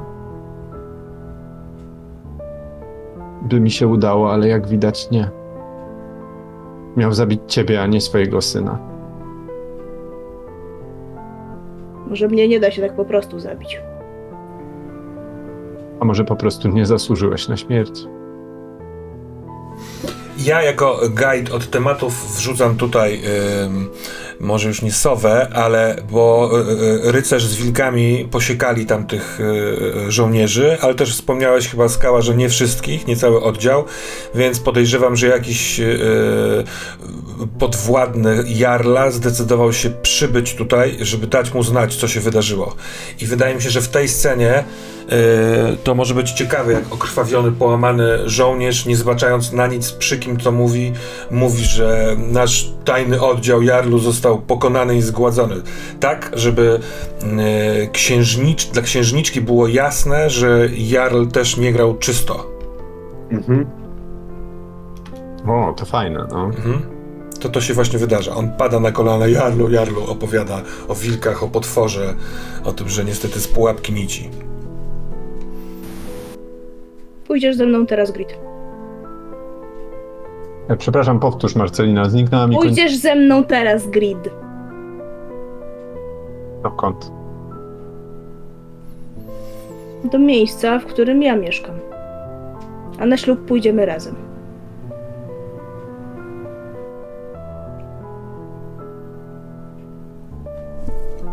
Jestem w takiej sytuacji, że nie mogę ryzykować tym, że to wesele by się nie odbyło.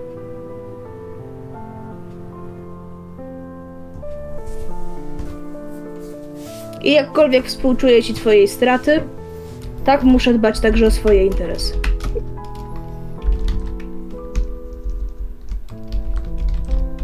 Rozumiem.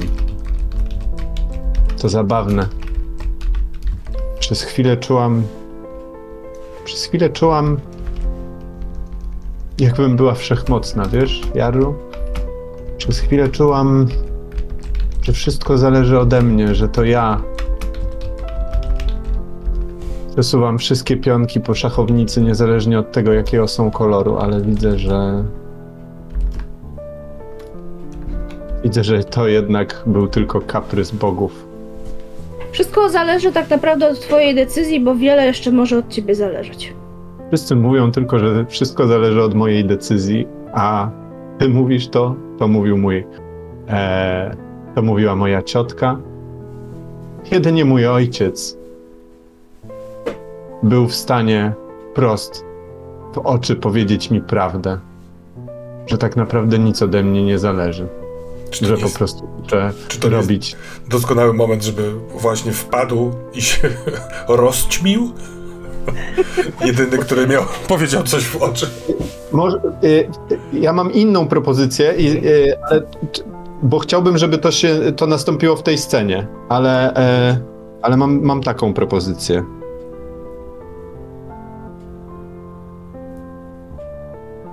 Ale ja mam faktycznie możliwość podjęcia jednej decyzji i wykorzystania swojej mocy tak, jak chcę.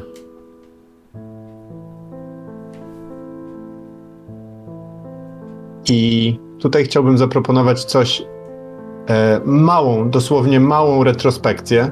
To jest retrospekcja parę minut przed tym, jak w ogrodzie pojawił się Jarl, a e, Grid poroniła. I usłyszała głos swojej matki. I ten głos powiedział: Przekrę... Przeklęty ród, przeklęte dziecię, nie może żyć, kto śmierci pragnie. Pan czas nas wszystkich z ziemi zmiecie. Spoczniemy na Kurhanu dnie. I to są te słowa, które przez całą rozmowę z Jarlem Grid słyszy w głowie i nie słyszy nic więcej. I w końcu mówi: Ja mam jedną decyzję, którą mogę podjąć. I mogę to zrobić sama. I myślę, że wyciąga sztylet. Wyciągam sztylet, który miałam ukryty za paskiem i wbijam sobie w pierś, zanim Jarl zdąży cokolwiek zrobić. To nie może być takie proste. Rzuć sobie. Ja też tak myślę, e, zastanawiam się, bo scena jest Jarla. A to ja nie mogę tego powiedzieć. Nie, to, ale ja to chciałem właśnie powiedzieć w tym A, samym okej. momencie. Bo myślę, że Jarlowi by zależało na tym, żeby Grit jednak żyła, więc będzie chciał próbować ją powstrzymywać. No więc raczej że rzut bym robił w tym kierunku. Czy Jarlowi uda się powstrzymać e, ten samobójczy gest? Dobrze, więc y, rzucamy? W sensie No, ja ty decyduję, decydujesz, kto rzuca. Tak. Więc proponuję, żeby, dosz, żeby rzuciła, doszła, nie doszła samobójczyni. Mhm. Jerzyku. Nie ja rzucam. Tak. Czyli jakby poczekaj, tylko że rzucamy w takim razie. e, Na mnie, czy mi się na uda ciebie, czyli powstrzymać twoje Ja nie. Tak. No dobra, uwaga, rzucam. Sześć. Nie? Nie, ale. Czyli nie powstrzymał przed samobójstwem, Mhm. tak? Ale Inna pozytywna Inna- rzecz niezwiązana z testem się wydarza. Wypada król. To już wiem. zamiast plasnąć, że spada się w milion motyli. To jest piękne po prostu. To jest, Ja to myślę, dobre. że. y, No ja wbijam sobie ten sztylet w serce. Gdzieś tam wyrzekając te słowa przekleństwa, którym obdarowała mnie matka za to, co zrobiłam. I w tym momencie mój ojciec również wypada przez okno, i nasze ciała dotykają ziemi tego ogrodu w tym samym momencie, padając na ziemię.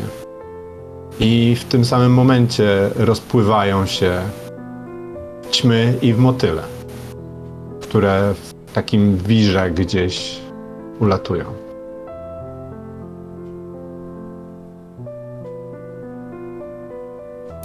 To ta rzecz pozytywna, y, ja, czy ja bym mógł poprosić o wyjaśnienie jej pozytywności? A nie, nie, nie, ja tylko powiedziałem, że się nie udaje, a pozytywna to nie. No bo No to... nie Ja myślałem, że pozytywne jest taka, że to jest piękne. Okej, okej. Jest piękny indeed, ale gdzie Nie ma już jakby wiesz, no króla może sobie siłą przejąć.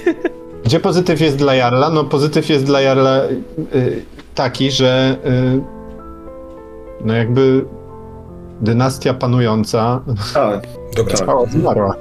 tak. Jakby. Tutaj, tutaj widzę to. Ale ja nie wiedziałem, że ja mam dodawać ten pozytyw. Ja, od, ja tylko opisałem Nie, swoją. bo interpretujesz rzut. Tak jest. Ja interpretuję. Według gry przynajmniej. No ale to ma ręce i nogi, no w sensie to, co ustaliliśmy grupowo.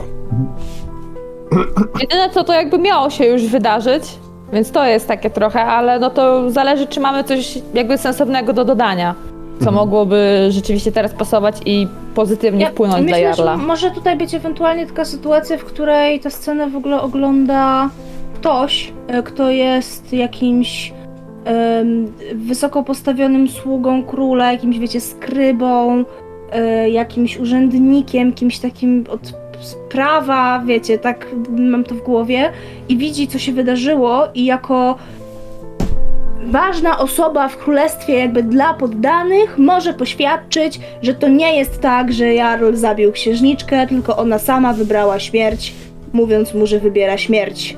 E, więc jakby to legitymizuje też najazd Jarla na to miejsce, że to nie jest tak, że on tu przyszedł, żeby wszystkich zabić, tylko jednak no, no na gotowe, tak? To nie jest jego wcale wina, że coś takiego się wydarzyło. Ich spojrzenia mogą się spotkać i ten urzędnik już wie, komu będzie teraz służył. Ja mam jeszcze inną propozycję, znaczy jeszcze nie mam jej całej, ale myślę, że bo to jest, to jest taka bardziej polityczna sprawa, a jak chcemy jeszcze pójść w innym kierunku, to możemy stwierdzić, że coś moc księżniczki zrobiła w momencie, kiedy ona umiera. Mhm. Tylko nie wiem co. No właśnie, Powstrzymuje upiory na przykład, nie wiem. Dokładnie o tego typu rzeczy.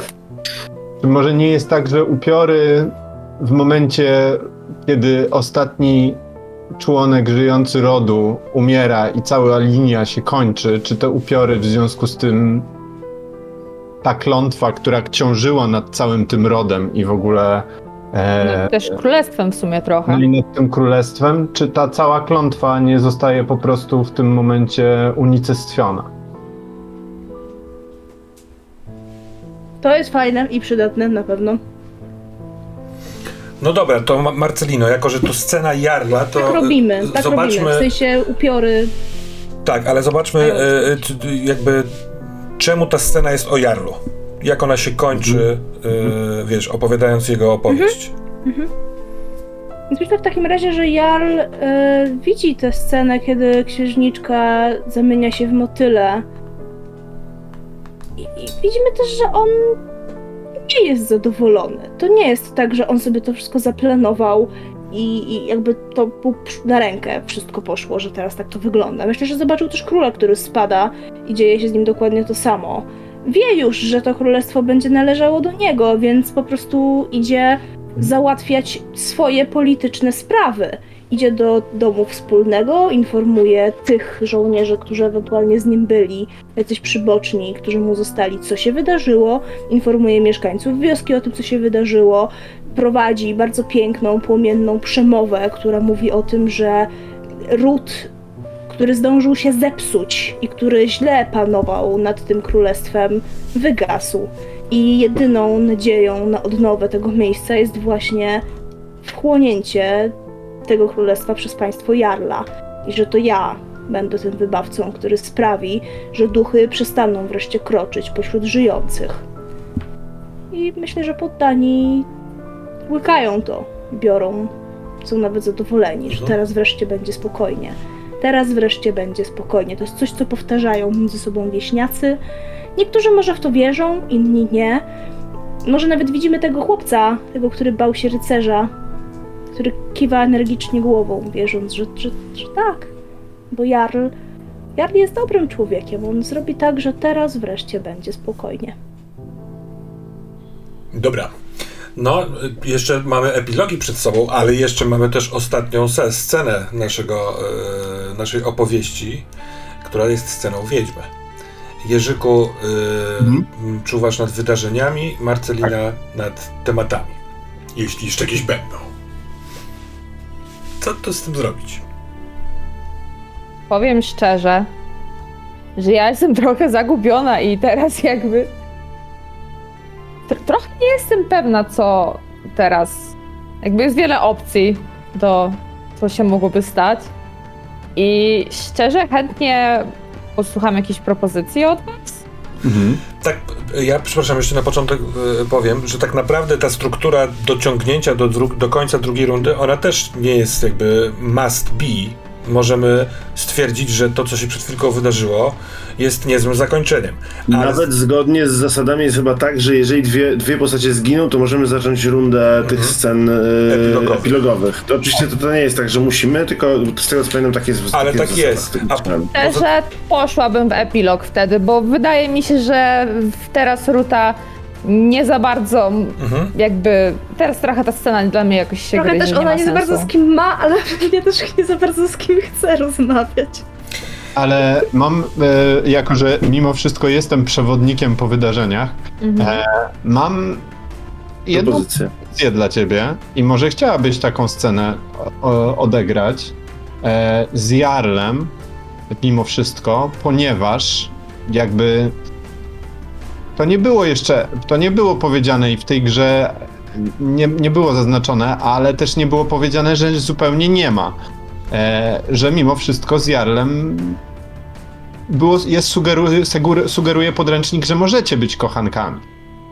W związku z Tak. tym, może gdzieś Tak. tutaj jednak em, ja bym się chciał trochę przekonać, ja bym chciał zobaczyć, czy jakby Ruta jest tak naprawdę, Ruta jest ostatnią osobą żyjącą z tego rodu. I trochę ja bym chciał zobaczyć, No. czy ona będzie osobą, która jest oportunistyczna, czy jest osobą, która jest honorowa i prawa. I wydaje mi się, że ta scena nam właśnie bardzo ładnie rozpocznie Masz tutaj. Okej, dobra. Jednakowoż ona też może być ujęta w epilog. W sensie To te, prawda. ten ruch, no nie? Początek epilogu, tylko że właśnie chciałbym tutaj zobaczyć pomiędzy nimi jeszcze coś, coś co, co tam, bo to jest tak naprawdę jedyny niedomknięty wątek, nie? Co jest pomiędzy Mhm, to prawda, to prawda. Podoba mi się bardzo ta scena, ale i tak wydaje mi się dalej, że ona pasuje dalej na epilog. Że jakby po tym, jakby po tej scenie już nie byłoby trochę, nie wiem, nie, nie byłoby trochę czego co robić już z Rutą. W sensie, ja się zgadzam. Chodziło mi tylko o to, że epilogi ja rozumiem w tej grze, że każdy mówi, co się stało jego postaci. A, okej, chciałem, no dobra. Tak, to, Niech to to, będzie epilog, ale niech to będzie taki epilog, że gadają dwie osoby, a nie tylko jedna mówi, co się u niej wydarzyło. O to mi chodzi. no to tak, no to tak, no to, no to tak, Marcelina, jesteś e, chętna? Tak, z tobą zawsze. Daj mi się wytłumaczyć temu złolowi okrutnemu, Jarlowi niedobremu. On chciał, żeby w życiu było ludziom lepiej, a tutaj nie jego wina, że tu jest jakiś ród labdakidów się pojawił w tej, bity- tych mitycznych czasach. Nakreśl lokację. Gdzie my się spotkamy? Gdzie my się spotkamy?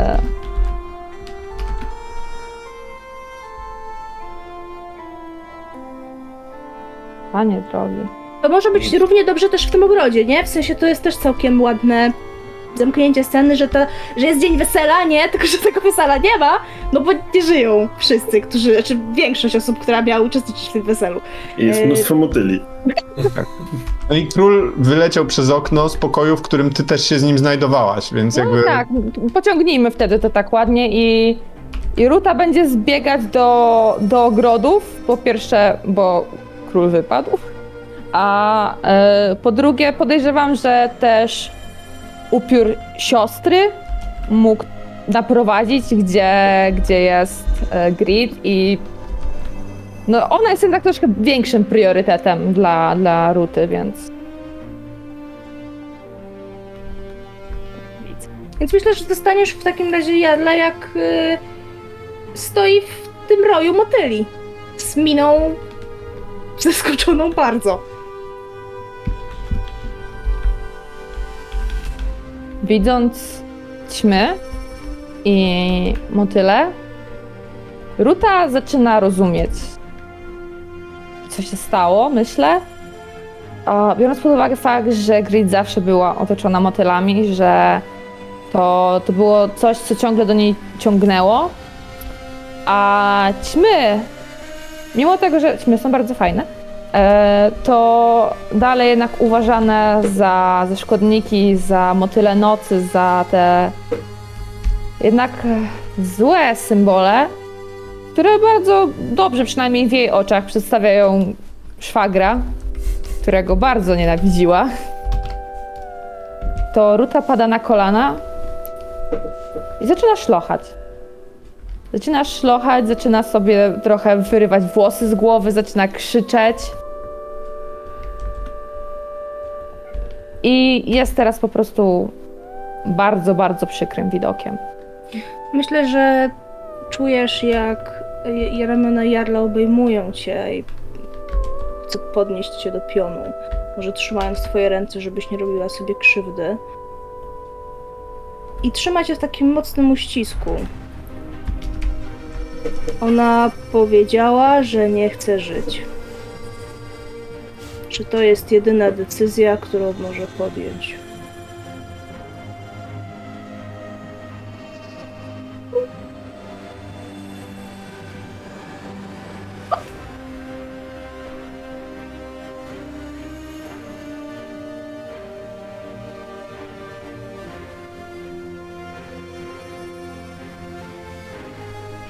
Ruta tak naprawdę teraz, w tym momencie, nawet nie do końca zdaje sobie sprawę, że tutaj Jarl stoi.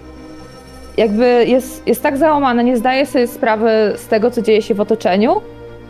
I nawet nie opiera się na Jarlu po to, żeby uzyskać od niego pocieszenie, tylko on po prostu ją trzyma, żeby nie, żeby nie upadła. Tam nie ma jakby jakiegoś poszukiwania właśnie pociechy, zrozumienia, okazania współczucia. Ona jest trochę teraz po prostu taki, taki worek, który ledwo sam trzyma się, trzyma się na nogach i po prostu chlipie. Chlipie bardzo mocno. I tak jest to przez, przez paręnaście minut. Myślę, że w tym czasie Jarl przyciąga cię trochę bliżej i po tym, co wypowiedział, czeka aż się uspokoisz i tak lekko kiwa się z tobą w jedną i drugą stronę w takim geście, trochę nawet rodzicielskim, nie? Takim, takiego uspokojenia, bycia obok. Czeka, aż przestaniesz płakać, bo wie, że niektóre łzy muszą popłynąć. Co teraz? Co teraz się stanie? Teraz chyba tak czy siak będę musiał wkroczyć na tę ziemię. Nie chciałem, żeby tak to wyszło.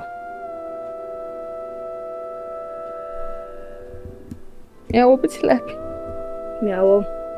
Tak, to zaplanowaliśmy.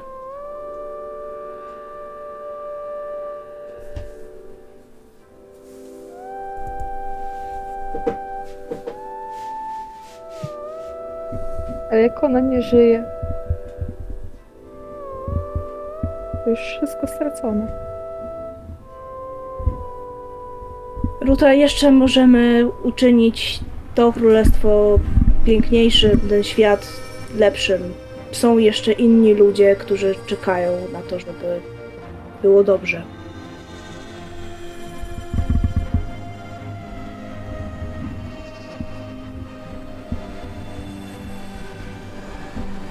Ale jak ma być dobrze? Jak ma być dobrze w tym. Jak ma być dobrze w tym kraju, w którym wszyscy się zabijają, wszyscy cierpią? Jak? Moja wina. To moja wina. Jarl nie potwierdza ani nie zaprzecza. Nie powinna mi była mówić o matce. Powinniśmy stąd pójść, wrócić do wioski. Chodź. I Ruta pozwala się prowadzić. Jest teraz trochę takim zagubionym dzieckiem, które siedzi w własnej głowie i cały czas zarzuca siebie pytaniami, oskarżeniami. W pewnym momencie nawet przestaje wypowiadać je na głos. To wszystko krąży w jej głowie i wydaje mi się też, że wszystkie przepowiednie e, rzucane przez, jak się wydawało, bogów czy przodków, te, te wszystkie słowa wpadają w taki jeden wir wielki, wielki w, po prostu w jej głowie. I ona trochę wariuje, środka, trzyma to wszystko, ale tak naprawdę ona w środku umarła. I jedyne, o czym jest teraz w stanie myśleć, to w jaki sposób może zado- zadośćuczynić to, co wprowadziła w ruch. Bo tak jak Grid była tym motylem, to zadział się efekt motyla, który ona wprawiła w ruch. I teraz wie, że sobie nigdy nie wybaczy i zastanawia się, czy powinna umrzeć razem z nią, czy ostatecznie powinna dalej trwać, nieść to brzemię i spróbować zrobić to, co myślała, że zrobi Grid. Te roz- rozważania myślę, że przerywa ci to, to, co mówi Jarl, bo on, on spogląda na ciebie w trakcie tej drogi do, do wioski. Przynajmniej dobrze, że ty jesteś, bo bez ciebie bym sobie nie poradził. Przynajmniej dobrze, że ty jesteś. Jak to słyszy, to znowu pojawia się taki jeden większy szloch. Problem ze złapaniem oddechu, ślina, która po prostu napływa do ust i po prostu jest wypluwana, bo nie może, się, bo nie może oddychać. Ale po chwili znowu się, znowu się zamyka i tkwi w swojej głowie. I tak idąc powoli z Jarlem do, do wioski, myślę, że kamera powoli się oddala i mamy ciemność. Dobra. To chyba mamy przed nami jeszcze serię epilogów. Zaczynamy od księżniczki. Epilogi są tutaj rozumiane jako, mono, jako krótki monolog po prostu. No tak, jakaś wiesz, opowiedz nam obrazek, y, y, jakie są, wiesz, dalsze ewentualne dzieje wspomnień po księżniczce albo księżniczki. Ja myślę, że opowieść e, księżniczki, że o księżniczce, o, że o księżniczce, o Jezus, strasznie trudno to powiedzieć, o księżniczce e, mało kto pamięta, ale po przepowiedni, którą wyrzekła w obecności Jarla, e, on pamiętał. I chociaż księżniczka nie żyje i nie została zapisana w żadnych kronikach, nie zapisała się w żadnych kronikach jako jakaś e, wybitna władczyni, którą chciała być, to jednak e, słowa, które wyrzekła przed swoją własną samobójczą śmiercią do Jarla, o, odcisnęły na nim piętno. I i to było coś, co tak naprawdę jest jej dziedzictwem i zostało jej dziedzictwem. I myślę, że czasem koło Jarla przepłynął motyl w letnie bądź wiosenne dni i to jest tyle, jeśli chodzi o księżniczkę. To jest ten motyl, który pojawia się wiosną, pojawia się latem, symbolizuje gdzieś tam odradzającą się e, naturę. I te słowa, które księżniczka do niego wyrzekła, że nie może żyć, kto śmierci pragnie, są jej największą nauką dla przyszłych pokoleń.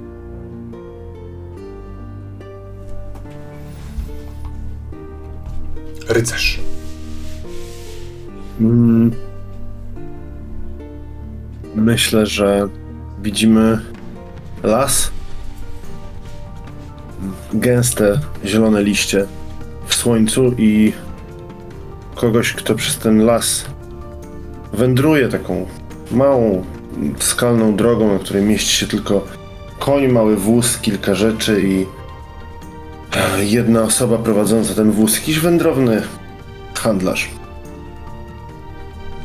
I jest taki moment, kiedy ten wędrowny handlarz słyszy szelest w lesie. Na chwilę y, przerażony patrzy w bok, bo zna wszystkie historie, które dotyczą tych ziem i wie, że wędrowanie po dziczy nie jest tu bezpieczne. I w jego przypadku te słowa okazują się prorocze, bo kilka kroków później coś wypada z lasu, łapiąc go i spadając razem z nim w dół i tylko widzimy jeszcze krew, która zostaje w miejscu, gdzie on przed chwilą stał. Gdzieś pazury rozszarpały jego ciało, zanim potwór porwał go dalej. A z lasu wypadają wilki, otaczając konia. Rycerz nie miał w sobie siły, aby spotkać się z żoną, powiedzieć jej, że zabił swojego syna. Nie dostał również szansy na to, żeby w swoich oczach odkupić to, co zniszczył szcząc się na tej, która go zaczarowała, więc zmienił się w potwora, jakim był od początku. I nęka tę ziemię, bo gdzieś w środku czuje, że to one mu zabrały szczęście.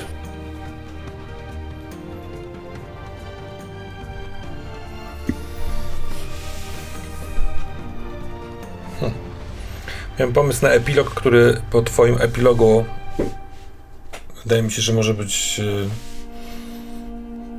trochę naruszającą konwencję e, e, konfrontacją, bo myślałem o tym, żeby król jako dziwne ćmy krążące wokół tego kurhanu czasami formował, te, te ćmy zle, zlatują się i tworzą taką dziwną, dwunogą postać stwora, który próbuje powstrzymywać tych, którzy robią źle tym ziemiom. Jestem ciekaw, czy, czyli w coś, w co bardzo wierzę, wierzył. Jestem ciekaw, czy ty, nękający tę ziemię, czy nie mamy dwóch potworów, które od razu walczą ze sobą? Dwa, mamy dwa wilki. tak. Stała era ćmy i wilka. Nie, ale to przepraszam, bo ja to wypowiedziałem, ale, ale chcę go zmienić, bo ta konfrontacja wydaje mi się bezsensowna. Nie ma króla i nie ma pamięci o królu. Eee, możliwe, że czasami wspominany jest w jakichś mrocznych wspomnieniach e, e, swojej szwagierki. Natomiast nad e, bujnie rosnącym ogrodem, który e, przy tym trochę potrzaskanym e, zamku królewskim, bo nie wiem, czy Jarl go odbuduje, czy zrobi sobie swój nowy, ale ten ogród e, obrasta e, i wiosna następna i następne lato sprawia, że dużo zieleni, kolorów, motyli, ptaków i naprawdę mnóstwo ciem. Kiedy tylko wieczór się zaczyna, próbuje tam znajdywać jakieś światło. Taki piękny ogród z czymś nie do końca pięknym na wieki. I oddaję głos Jarlowi. Myślę, że Jarl zburzył ten zamek. E, Zburzył go, żeby odbudować go od nowa, nowymi murami, jakby trochę, żeby dać e, temu miejscu trochę oddechu. Natomiast to, co zostawił, to na pewno jest ten ogród. Myślę, że nawet czasami tam bywał, może nawet na początku próbował też go e, zrównać z ziemią, ale ten motyl, który usiadł przed nim na trawie, w jakiś sposób powiedział mu, żeby tego nie robić, i od tego momentu Jarl słucha czasami tego, co mówi do niego motyl. I widzę jeszcze taką dosłownie niewielką scenę, która odbywa się na kurhanach, kiedy on stoi mm, tym takim mrocznym, można powiedzieć, miejscu, razem z młodym, jasnowłosym chłopcem, który wcześniej tak strasznie bał się złego wilka. Kładzie mu rękę na głowie i mówi: Widzisz, synu, stąd czasami wychodzą upiory, które niszczą tych, którzy nie dbają o tę ziemię. My będziemy o nie dbać, Sven. My będziemy o nie dbać.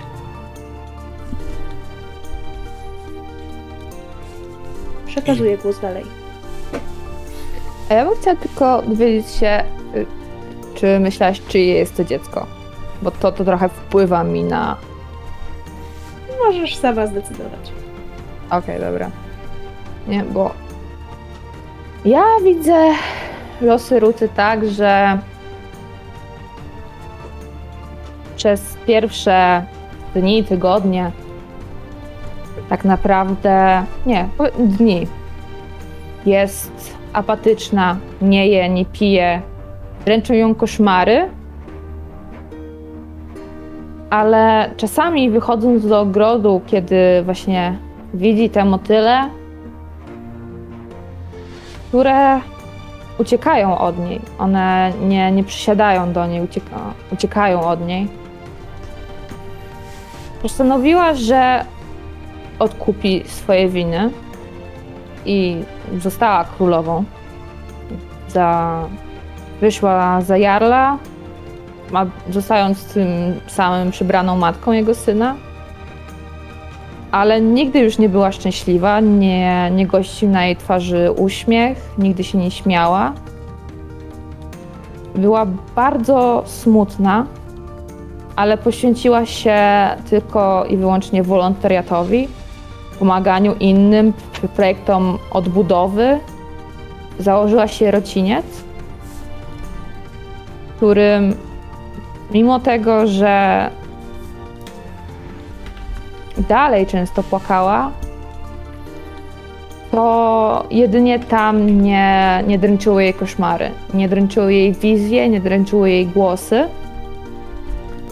Ale też i na to kiedyś przyszedł kres, bo nie da się bardzo długo uciekać od przyszłości, której Ruta jednak nie starała się zaadresować. Myślała, że to zmienia, ale nigdy tego nie przepracowała. I powoli tak naprawdę tracąc resztki swojej psychiki, zapadła ponownie w letarg, aż tak naprawdę po prostu zmarła, popełniając bardzo długotrwałe samobójstwo, bo nie można było jej zmusić ani do jedzenia, ani do picia. Nie spała, a organizm nie wytrzyma tego bardzo długo. I tak, najpierw próbując odkupić to, co zrobiła, poddała się, bo najwyraźniej nie było jej to dane. A przynajmniej tak interpretowała to, co przynajmniej sama myślała się wokół niej dzieje. I postanowiła po prostu cierpieć w ciszy.